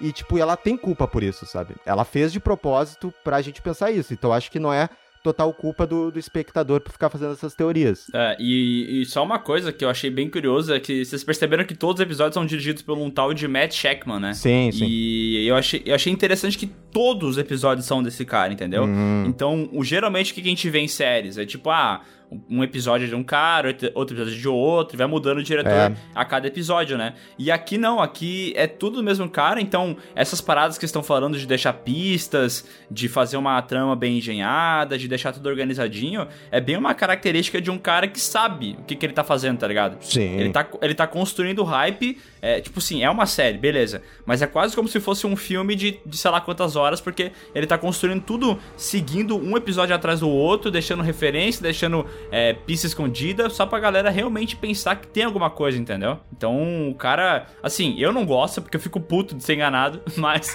é, ele pelo menos pensou, entendeu? Ele engenhou esse negócio. E, e, ô, Rino, Cara- e, o- e o Ralph, Rino? O que, que tu tem a dizer sobre o Ralph? Nossa, que decepção aquilo, cara. Com uma piadinha tão boba, tão. Quinta série. O que, que é Ralph? A Agatha fica a série inteira falando do marido dela, e esse marido nunca aparece, que é o Ralph. E ela dá umas pistas muito mirabolantes, do tipo assim, ah, meu marido Ralph, ele gosta. É... quando acaba a luz, né? Acaba a energia, fala assim: ah, não, eu, eu até prefiro porque meu marido ele, ele fica mais bonito no escuro. E aí você fica, caramba, esse marido aí, será que tem alguma coisa macabra? Será algum- que é o Mephisto? Será que é o Mephisto? É, O que, que é tá acontecendo com esse Ralph? E ela comenta Aham. várias e várias vezes. E ela fica focando nisso no Ralph. E aí no final a gente descobre que era o, o Pietro lá, o Fietro. O nome dele, ele estava sendo manipulado pela, pela Agatha, mas o nome dele era Ralph. E era Ralph Bonner. E aí ele faz a piadinha de, da quinta série. Ah, Ah, Bonner. The Boner. Ah. Tu, viu que- tu viu como é que a legenda é, traduziu isso é, aí? euzinho. Euzinho. Eu falei, caralho, caralho.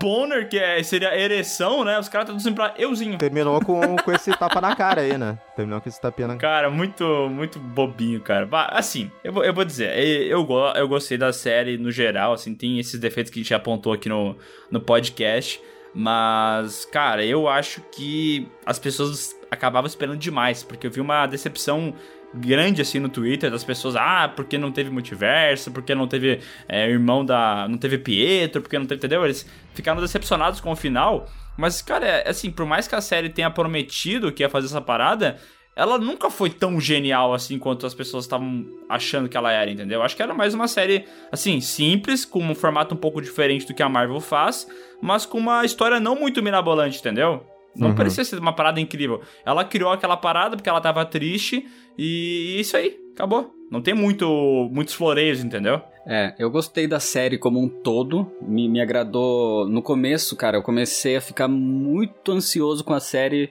pelo motivo de estar me, me apresentando uma coisa diferente do que era o padrãozinho Marvel ali. Aham. Então Aham. todo esse lance da sitcom, do formato que foi apresentado e, cara, você ia sentindo até um lance de ah, uma sitcom pra você dar um pouquinho de risada, mas sempre tinha um momento ali até de tensão É. te deixava muito apreensivo. E eu comecei É. a gostar muito disso. Então, a série, até pelo menos episódio 6, 7 ali, me tinha numa, numa, numa qualidade muito alta. O final, não que eu ache ruim, mas eu achei muito padrão. Principalmente porque a, pro que a série estava mostrando até aquele momento. Só que é. Então, não me entregou o final que o, o começo e a metade me entregaram, entendeu? Ela Uhum. volta pra aquele padrão, né? Que você tava falando que não ela tinha no volta começo. muito, É. é, ela volta muito pro padrãozinho da, da vilã que é vilã porque quer ser vilã. Não tô falando nem de questão de, de teoria que, que não aconteceu, não. As teorias pra mim não, não fizeram diferença. O que fez a diferença foi o, a vilã que quer ser vilã porque é, quer ser poderosa. Ah. O vilão lá, o Hayward, que quer só ser o malvadão. É, essas coisinhas assim que, que me deixaram tipo, nossa, mas você tava indo por um caminho e você tá me entregando só o padrãozão mesmo, só o pratão de arroz e feijão. Mas beleza. É, é que o, Compensou todo o resto do caminho até aqui, entendeu? o cerne dela, assim, que é, tipo, é a relação do, da, da Wanda com o Visão, tipo, é que realmente ele funcionou. Acho que até por isso que, que até com esse final, assim, a gente de- relevou, porque, tipo, ele... Até no episódio final, ele tem cenas boas, né? Entre os dois, né? Uhum. Então, ele, ele funciona muito bem, ele lida muito bem com a questão da, da Wanda, tipo, naquela fantasia dela, depois ele dá o, o tapa na cara, tipo, mostrando, olha o que, que ela sofreu antes, por que, que ela fez isso, por que, que ela construiu essa fantasia, e aí é, tu, tu ganha toda uma outra aura, né? Ganha toda uma outra coisa, tu começa a achar meio que triste, né? Aquele começo, né? É uma série sobre depressão, cara. É uma série sobre luto, sobre como você supera isso, as perdas e tudo mais.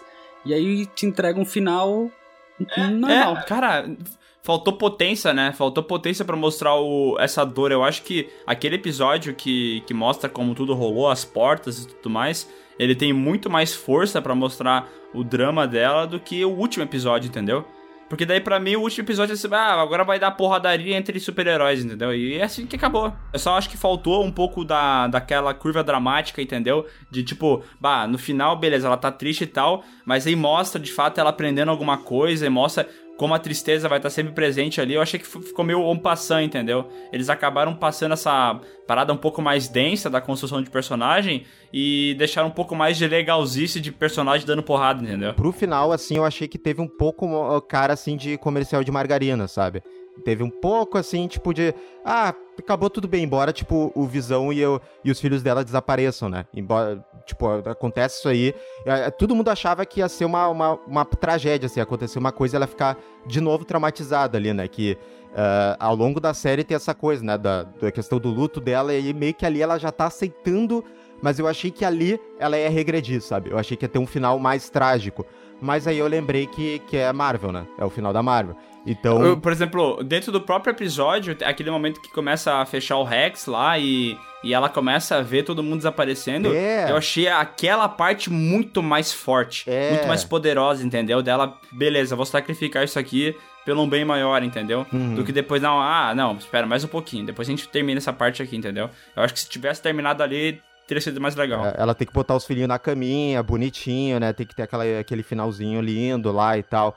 Ah, não que esteja errado, mas é que eu achei que ia dar. ah, ia ter uma carga tipo, mais dramática, assim, ia ter uma, uma Impacto, né? É, ia ter uma, aquele Uhum. soco assim que a gente sentiu quando revelaram toda aquela coisa, tipo, como tem a- o Rino falou da cena quando ela vê o Visão lá todo desmembrado. Tu toma aquele soco, né? Tu, tu- como ela, assim, né? Quando tu.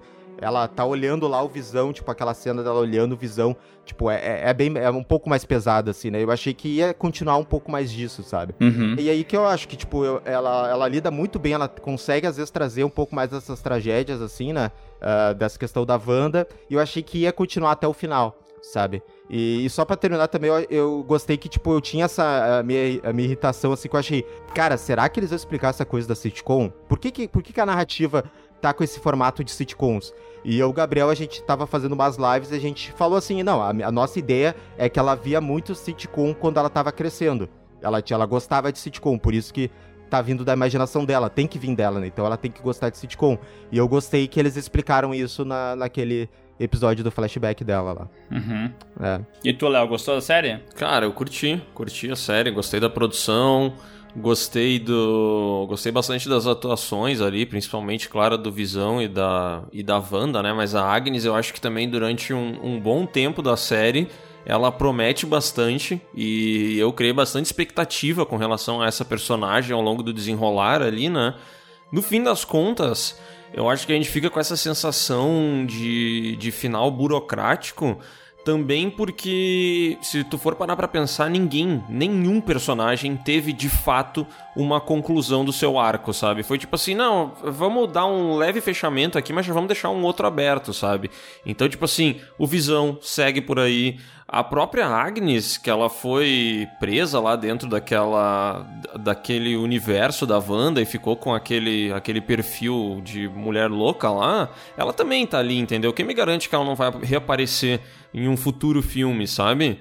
A Wanda também, eu acho que o fim dele foi tão morno e tão tão xoxinho justamente porque não teve fim nenhum, sabe? No, de fato, no último episódio é a prova de que essa série é só um gancho pra todo o resto. Mas a jornada como um todo pra mim vale a pena, sabe? Achei uma série divertida, é, muito bem produzida e que, e que me surpreendeu em diversos momentos, assim. É, eu não esperava vir alguma coisa diferente da Marvel e veio.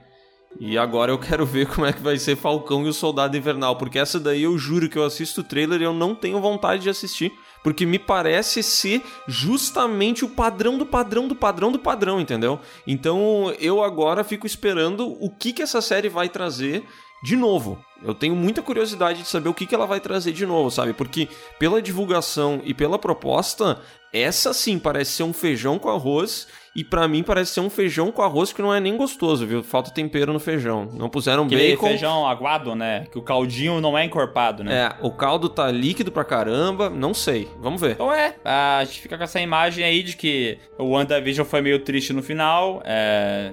Tipo, agora a série do Falcão não vai ser tão boa. Então acho que só o Snyder Cut pra nos salvar mesmo, né? Só o Snyder Cut pra nos salvar. Essa é a piada. Por favor, Snyder Cut.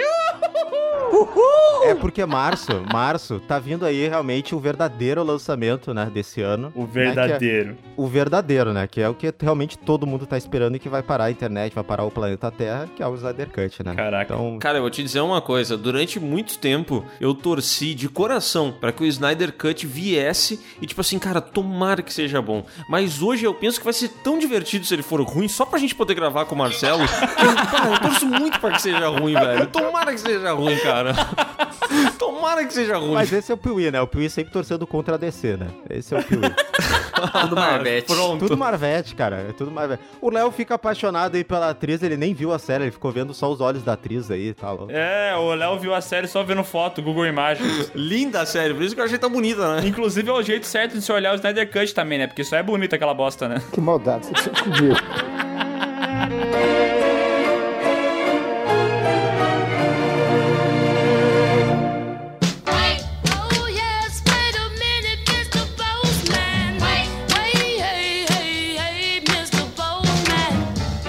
vamos agora para nossa linda leitura de e-mails. E antes de fazer a leitura de primeiro e-mail aqui, eu queria agradecer a todo mundo que tá fazendo lá os cortes do Piuí no YouTube. Sério, eu procurei esses tempos e tem uns 350 canais fazendo isso. É, tem muita gente fazendo mesmo. E inclusive tem um cidadão que tá fazendo umas animações, ele tá ilustrando as paradas e, cara, é um melhor do que o outro, velho. Ficou muito bom, sério. É, cara, é realmente.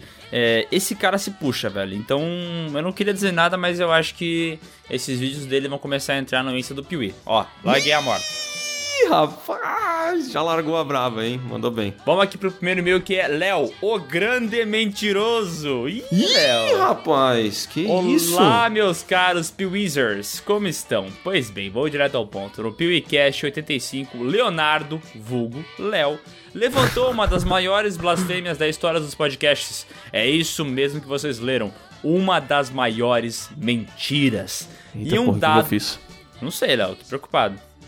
Em um dado momento da leitura de e-mails, Léo afirmou que não se importaria em pagar alguns centavos a mais no preço da gasolina, desde que a máquina de cartão fosse levada até o carro. E isso, é claro, é uma grande mentira. Léo é um dos seres mais sovinas, pão duros e mão de vaca que existe. É verdade. Acredito veementemente que Léo iria preferir até a conveniência apenas de cuecas com o Miguel nu segurado. Como é que é? Com o Miguel nu segurando em seu lombo. Se tal fato desencadeasse alguns míseros centavos de desconto. Ah, Aqui- cara, o que me deixa mais triste é que eu leio isso e penso assim, Ih, rapaz, talvez eu tenha mentido mesmo. Não, mas é verdade, porque uma vez a gente foi comprar uma fita, eu acho. E eu não lembro o que, que era uma fita, uma pilha. E daí, assim, eu peguei Fita uma dupla pilha. face. Fita não, era uma, face. não, era uma ah, não, pilha. era pilha. Era, uma pilha. pilha. Uma pilha que custava R$6,90. Daí eu peguei a pilha Exatamente. R$6,90 e fui embora. Dele, meu Deus, Miguel, o que tá fazendo? Daí eu, tô, tô pegando a pilha. Por quê? Dele, tu não viu embaixo? Falei, o que que tem embaixo? Tem a mesma pilha com a embalagem anterior por R$5,90. Cara, eu- não, Caralho, não, não, não, cara, não acredito que tu tá fazendo isso, velho. Tu continua achando que tu tá certo nessa porra, cara. Olha que loucura, gente. Nós fomos numa ferragem. Aí tinha uma arara, uma, sei lá que porra que era aquela de display. E aí tinha a pilha ali, né? Rayovac alcalina, 6,90. Embaixo, e quando eu digo embaixo, eu não tô falando lá embaixo na prateleira escondida. Eu tô falando no andar de baixo, entendeu? A gente tinha a mesma pilha com a embalagem velha da Rayovac. E aquela pilha tava um real mais barato. E o Miguel não se prestou a olhar pra baixo, velho. Ele pegou direto a pilha mais cara e tava indo pro caixa. Cara, eu achei um absurdo aquilo lá. Eu- a gente quase brigou dentro da ferragem. Porque eu não ia levar a pilha mais cara. Ou seja, a tua explicação da história é a mesma coisa que eu falei. É, mas é que tu falou como se eu estivesse errado. E eu estou falando como se não, não, tu não, não. Eu não, estivesse eu não errado. tô falando que tu tá errado. Não tô falando que tá errado. Tu pode estar certo na tua realidade. Eu só falei que eu não me importava, entendeu? Tipo, pra mim, essa preocupação, essa revolta por um real foi meio injustificável. Mas tudo bem, né? Não vou, não vou aqui falar nada. Eu estaria disposto a até, brigar. Até porque tem gente que almoça por um real, né? Quero saber que o restaurante de um real virou um restaurante de dois reais. Não sabia, velho. Não sabia. Aqui em Caxias tem o restaurante comunitário, o restaurante popular que eles chamam, né? Que a última vez que eu vi era 1,25. Mas agora hoje eu não sei como é que tá. Aliás, olha que loucura, né? Um litro de gasolina comum está custando 6 reais aqui na minha cidade nesse momento. Então, nossa, é muito louco isso, né, cara? Um real não vale mais porra nenhuma, velho. Ó, nossa- Só eu que dou valor pra um real, cara. Só, o nosso amigo Velbs, ele foi comer no restaurante de dois reais. Tem um vídeo aqui. Fomos comer no restaurante de dois reais. Bom de garfo. Só queria dizer isso aqui. É, aliás, né, o, o Velbs que vai estar num podcast futuro aí, tá? Não é pra dar spoiler, cara. O pessoal fica falando de tanto tempo que a gente queria fazer podcast com ele e eu queria que fosse uma surpresa, entendeu? Agora tu revelou. Droga. Desculpa, pode. Então aqui lhes apresento minha dúvida. Léo é o mais pão duro ou preguiçoso? Eu acho que o Léo é pão duro e preguiçoso. É uma mistura bonita das duas. Obrigado. Obrigado, que bom que tu tem essa imagem boa de mim. PS, Léo, te acha um pedaço de mau caminho, mas raspe as pernas. PS2, Miguel, não leva pro pessoal, mas os... Não, não, não, não, eu não vou raspar minhas pernas. Não, raspar as pernas é coisa de maluco, velho. Fica pinicando, não é legal. PS2, Miguel, não leve para o pessoal, mas prefiro homens altos e não umpa-lumpas, tá? Fazer o quê, né? É, realmente, puta, o Vinícius de Castro não gosta de mim. Que né? problema, cara. PS3, escuto vocês na academia e quase me urino de tanto rir. É, não é bom ouvir podcast na academia, cara. Eu, Uh-uh. já, eu já fiz isso umas vezes, mas não é legal. Cara, só um comentário bem rapidão, que a academia aqui onde eu ia, né, porque agora ela vai ficar fechada até sabe-se lá quando, eles tocavam um tipo de música que era mega alta, e eu acho muito engraçado, porque ela é, sabe aquela música clichê de academia, que é só uma batida e foda-se? E, e na minha cabeça tem um lance seguinte, tá? Tem academia que toca sertanejo, e aí desagrada metade das pessoas que estão lá dentro. Tem academia que toca rock, aí desagrada metade das pessoas que estão lá dentro. Tem academia que toca rap desagrada uma galera. Então eu acho que a minha academia, ela opta por esse estilo de música porque ela desagrada todo mundo daí, sabe? Que é aquela música que ninguém suporta, entendeu? E é impossível ouvir podcast lá dentro porque a música é muito alta e fica aquelas porra daquelas batidas. Não dá, velho. É, a melhor música realmente é a música eletrônica porque ela não ofende ninguém, entendeu? Não é a preferida de ninguém, mas ela também não ofende ninguém. Não é tipo a academia que eu em Bento Gonçalves que começava a tocar Vou me embriagar bebendo vinho. Cara, imagina um cara fazendo um supino com essa lembro. porra de música, velho. Eu lembro dessa academia, cara. Nossa, era Jorge Matheus direto, velho. Cara, que terror, O cara velho. não tinha critério nenhum, né? Que terror. E vamos agora pro e-mail PeeWeeCast 87, sobre séries.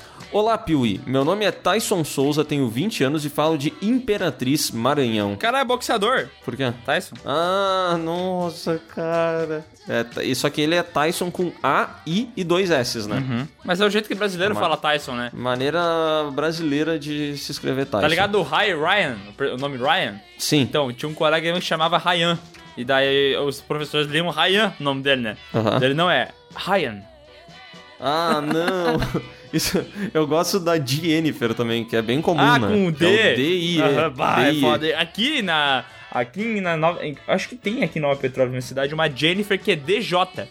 É Jennifer. É, Uh, é, assim, a DJ, né? DJ Jennifer. é tipo é Django, tá ligado? Aham, já vi, já vi muita DJ Jennifer também.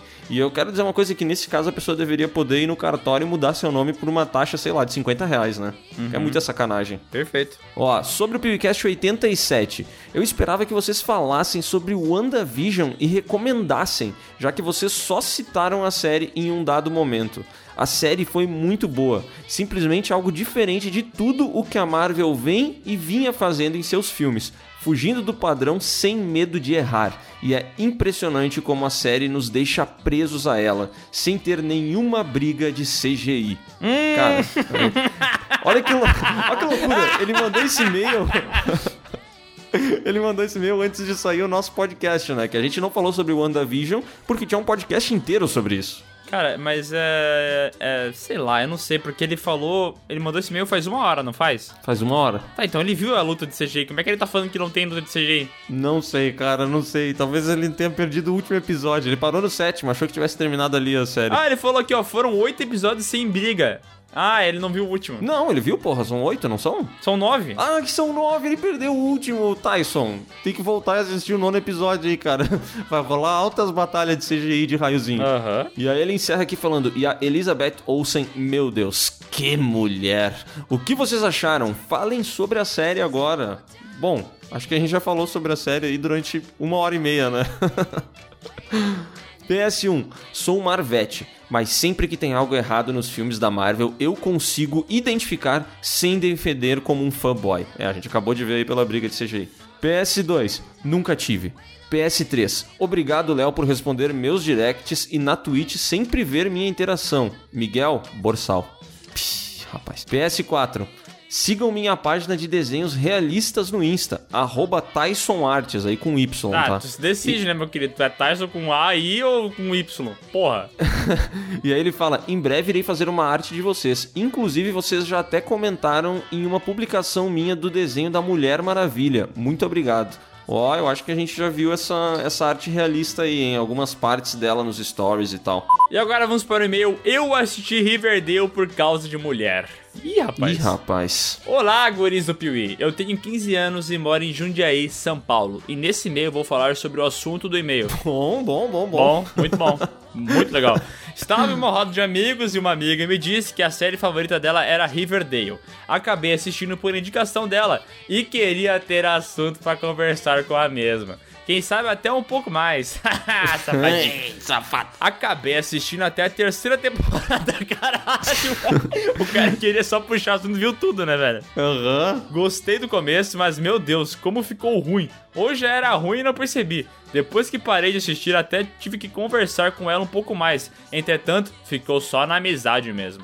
PS1. Ixi. PS1, ela acha essa série até hoje a favorita dela. PS2, desculpa pelo e-mail longo. É a primeira vez que escrevo um. Nossa, não tá longo, querido. Não tá longo mesmo. Tá super curto, né, cara? O menor e-mail que tem na nossa caixa, velho.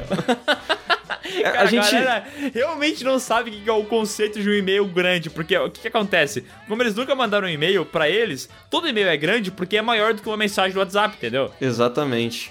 E olha que loucura, a gente esqueceu desse fator no podcast, que é o fator assistir uma série por causa de outras pessoas. Porque pode ser até uma pessoa que tu tá interessado e que gosta da série, mas também pode ser simplesmente porque, cara, tá todo mundo falando sobre isso, entendeu? Tu vê que tá todas as pessoas estão assistindo, sei lá o que, e tu se sente tipo assim, caraca, eu preciso saber o que, que tá acontecendo. E aí tu vai lá e assiste a série pra poder interagir com esses grupos, né? Mas assim, não precisa ver a série inteira, vários episódios e não parar nunca mais. Três entendeu? temporadas, né? É, tu pode olhar uns dois, três e falar, é, rapaz, é meio ruim isso aqui, hein? E parar. E vamos agora pro e-mail séries que eu não sei se vocês assistiram, mas eu recomendo.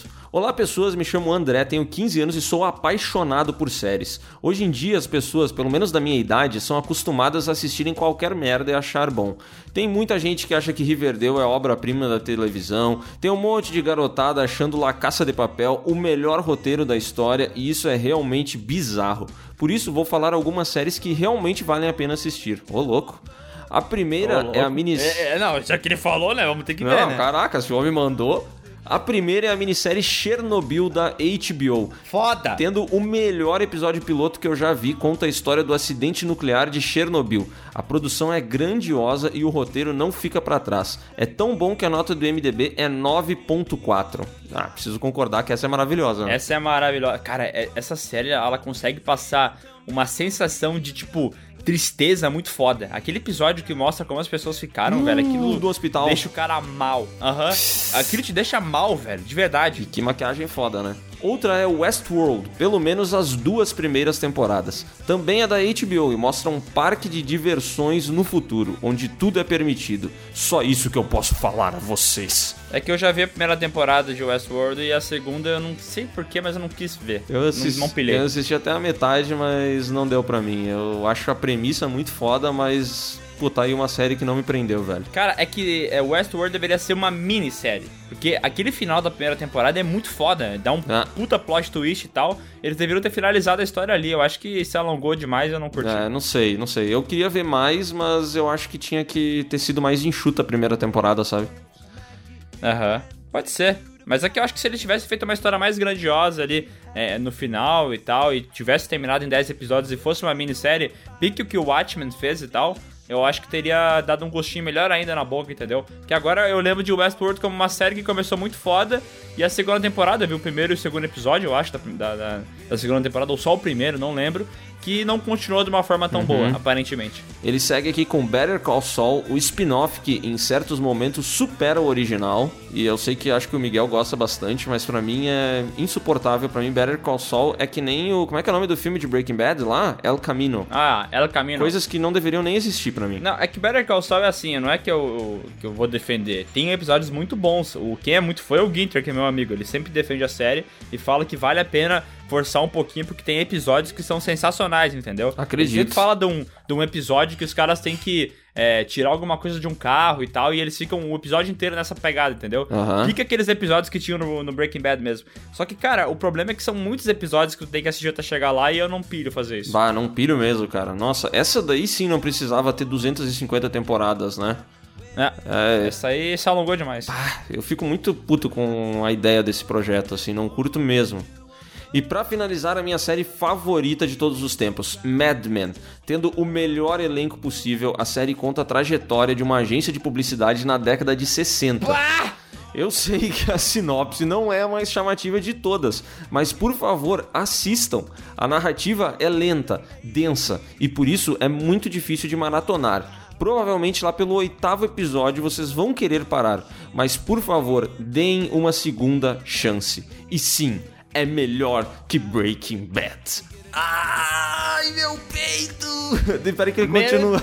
Com muitos momentos emocionantes, realmente essa série é perfeita. E assim como o criador disse em uma entrevista, meu objetivo é fazer com que o espectador tenha, em algum momento, uma sensação que ele não consiga explicar. E só assistindo para entender do que eu estou falando. Caraca, eu acho que queria dizer aqui, meu objetivo é a conquista! Cara, eu já tentei assistir Mad Men algumas vezes, principalmente aí nos meus tempos áureos de agência de publicidade, mas simplesmente não dá pra mim. Como ele disse, a narrativa é lenta, é densa e tem muitas histórias desse universo que eu já ouvi falar tantas vezes em faculdade, não sei aonde. Cara, bah, não deu pra mim, velho. Eu acredito que seja uma ótima série, que tenha ótimas atuações, até porque o cara que faz o protagonista lá, ele é um ator muito bom, né? Mas, meu, tá aí uma série que eu não pilho mesmo assistir. É Better Pity... É... Eita, Pity, eu ia falar. Peak Better Call Saul. Eu juntei, eu juntei o inglês com o português. Pra mim é Peak Better Call Saul. É o tipo de série que eu nunca vou embarcar e eu sei disso. É, eu não sei, um dia eu vou ver, mas é que tem tanta coisa pra Não ver, vai, meu não amigo. vai, cara, não tem vai. tanto livro que eu quero continuar lendo. Eu comecei a ler o, o Chamado de Cthulhu, cheguei na metade, velho. E daí é vídeo de canal extra, é vídeo do Piuí extra, é, é tanta coisa que tá surgindo Aham. que, puta, eu não consigo fazer nada, velho. Meu Deus. Cara, tu vai ter que abrir mão de alguma coisa, entendeu? Pra cada escolha, uma renúncia. Caralho, hein? Que frase bonita, hein? É. Ó, PS1, por favor, façam a saga Breaking Bad, ideia revolucionária. Começando com Better Call Saul e terminando em El Camino. Bah, não vai dar, não vou assistir Better Call dois Saul. anos de dois anos de, de vídeo no Piuí. Nossa, e só pra desenvolver a história do Saul Goodman, dois anos, né? Aham. PS2, essa piada não tem a mínima graça. PS3, vocês deveriam ter chamado o Michael Kister, maior analista de BBB do Brasil, para o podcast de reality shows. Ah, não, esse cara já tá muito popular, o cara já tá muito grande, não responde mais direct, não dá pra chamar gente assim. Não quer, Tem não que quer. ser- Gente assim não tem É. interesse no Piuí, entendeu? Os caras não querem gravar com pobre, entendeu? Esse é o problema dessa Não. galera. PS4, gosto muito do canal de vocês e adoro quando falam mal de coisa ruim. Me traz um sentimento de justiça. PS5, muito obrigado por deixar essa quarentena mais interessante. Tamo junto. Valeu, André Maia. Não assistirei Better Call Saul, mas valeu. Valeu, valeu. Não assistirei Mad Men, mas valeu. E agora vamos para o e-mail A Nova Game of Thrones Vem. É, Olá, piuzeiros. Me chamo Maria Eduardo, tenho 16 anos e sou do Rio de Janeiro, capital. Alguns podcasts atrás, Não, para. o Léo mencionou umas supostas artes conceituais de uma nova série derivada de Game of Thrones, que ele achou que nunca fosse acontecer. Pois bem, a série derivada se chama House of the Dragon, e sim, ela vai acontecer e tem estreia para 2022. Sendo uma das maiores apostas do HBO Max e vai adaptar a história da Dança dos Dragões, que ocorreu 150 anos antes da história de GOT. Cara, E aí, bota fé? Cara, se a produção for foda, que nem a produção de Game of Thrones, eu boto muita fé. Apesar de eu ter esse problema com série prequel, que é a mesma coisa do Better Call Saul, sabe? Eu não consigo achar tão empolgante é, assistir a origem meio que sabendo o que, que vai acontecer depois, tá ligado? Eu acho que isso não cabe pra todas as, as situações, assim, mas é difícil um prequel me motivar tanto quanto uma obra que seja nova ou que se passe no futuro, talvez. Agora Acredito pensando- que eu prefiro assistir o futuro do que o passado. Pensando bem, qual foi a obra prequel que deu certo? Porque eu tô pensando que Hobbit não deu certo. Star Wars, lá os prequels, também não deram muito certo. O que que deu certo que foi prequel, assim? Pera aí, vamos fazer uma, uma pesquisa safada aqui. Universidade Monstro, não deu certo. Eu Tô Não. num- numa lista genérica de melhores prequels, entendeu? Universidade Monstro, não. Atividade Paranormal 3, não. Prometheus, Bu- é, Bumblebee, Bumblebee. não. Bumblebee deu certo. Bumblebee deu certo. Ah, o Planeta dos Macacos. Ah, deu certo também. Planeta dos Macacos deu muito certo. Bumblebee deu certo. Deixa eu ver o que mais tem aqui nessa lista podre. O Animais Fantásticos. Prometheus deu errado. Prometheus também. deu errado. Animais Fantásticos Animais Fantásticos, bem mais ou menos também. Deu errado não, né? Mas Indiana Ah, Jones. Rogue One deu certo. Rogue One deu certo. Indiana Jones e o Templo da Perdição. Ah, é prequel, mas foda-se também, né? Tem aquele dragão é vermelho lá, o prequel do Silêncio dos Inocentes, sabe? Uhum. Ah, o Três Homens em Conflitos é um prequel também. É verdade, é muito bom. O X-Men First Class. É bom, é bom. É, tem alguns prequels bons, mas a maioria realmente deu ruim, né? Pode dar bom, pode dar bom. Tomara que dê, né? Eu torço pra que dê bom, porque, porra, Game of Thrones é sensacional, velho. Ela continua aqui falando, eu aposto que vai ser muito boa, pois o livro da história da série nova já existe e ele está finalizado. Então não tem o risco de ocorrer outro final catastrófico e vai ser série da década com certeza.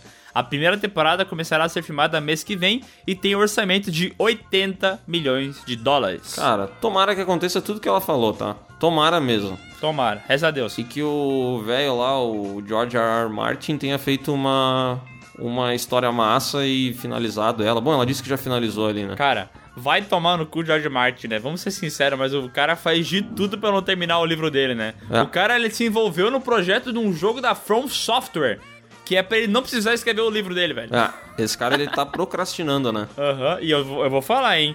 Isso virou uma piada por muito tempo, mas hoje eu, eu- eu vou afirmar. O cara vai morrer antes de terminar o livro. Eu também tô achando. É que não tem só um livro, né, que ele tem que finalizar. Dois. São dois, velho. É dois. Jesus, não vai dar. Eu não jogo mais. Vocês não correm! Vocês vão perder o campeonato pro Palmeiras! Seu Serruela! Seu Zoreiudo! Eu amo muito o canal, o PewCast e as lives na Twitch. Atualmente estou tentando convencer minha mãe a me deixar ser apoiadora. Só preciso abordar ela quando ela estiver de bom humor. Olha aí, ó. Vamos fazer uma mensagem bonita pra mãe dela? Vamos. ver se ela consegue. Mãe da Duda Gouveia. Cara, o canal Piuí é um canal que tá aí pra trazer jornalismo, cultura, educação pros nossos jovens. É, eu, a gente não fala nome feio. A gente não chama palavrão, como eu gosto de falar. A gente não usa droga. Isso aí. Deixa. Pode, deixa sua filha ser membro do canal Piuí. Ela, vai gostar. Ela vai participar de sorteios. De camiseta. Vai ajudar a gente a ter três vídeos por semana. Amém. Beijo. Ela termina aqui falando: Peço desculpas se o e-mail foi longo, mas amo muito vocês e lhes desejo todo o sucesso do mundo. Beijão. Beijão do Edo Gouveia. Abraço!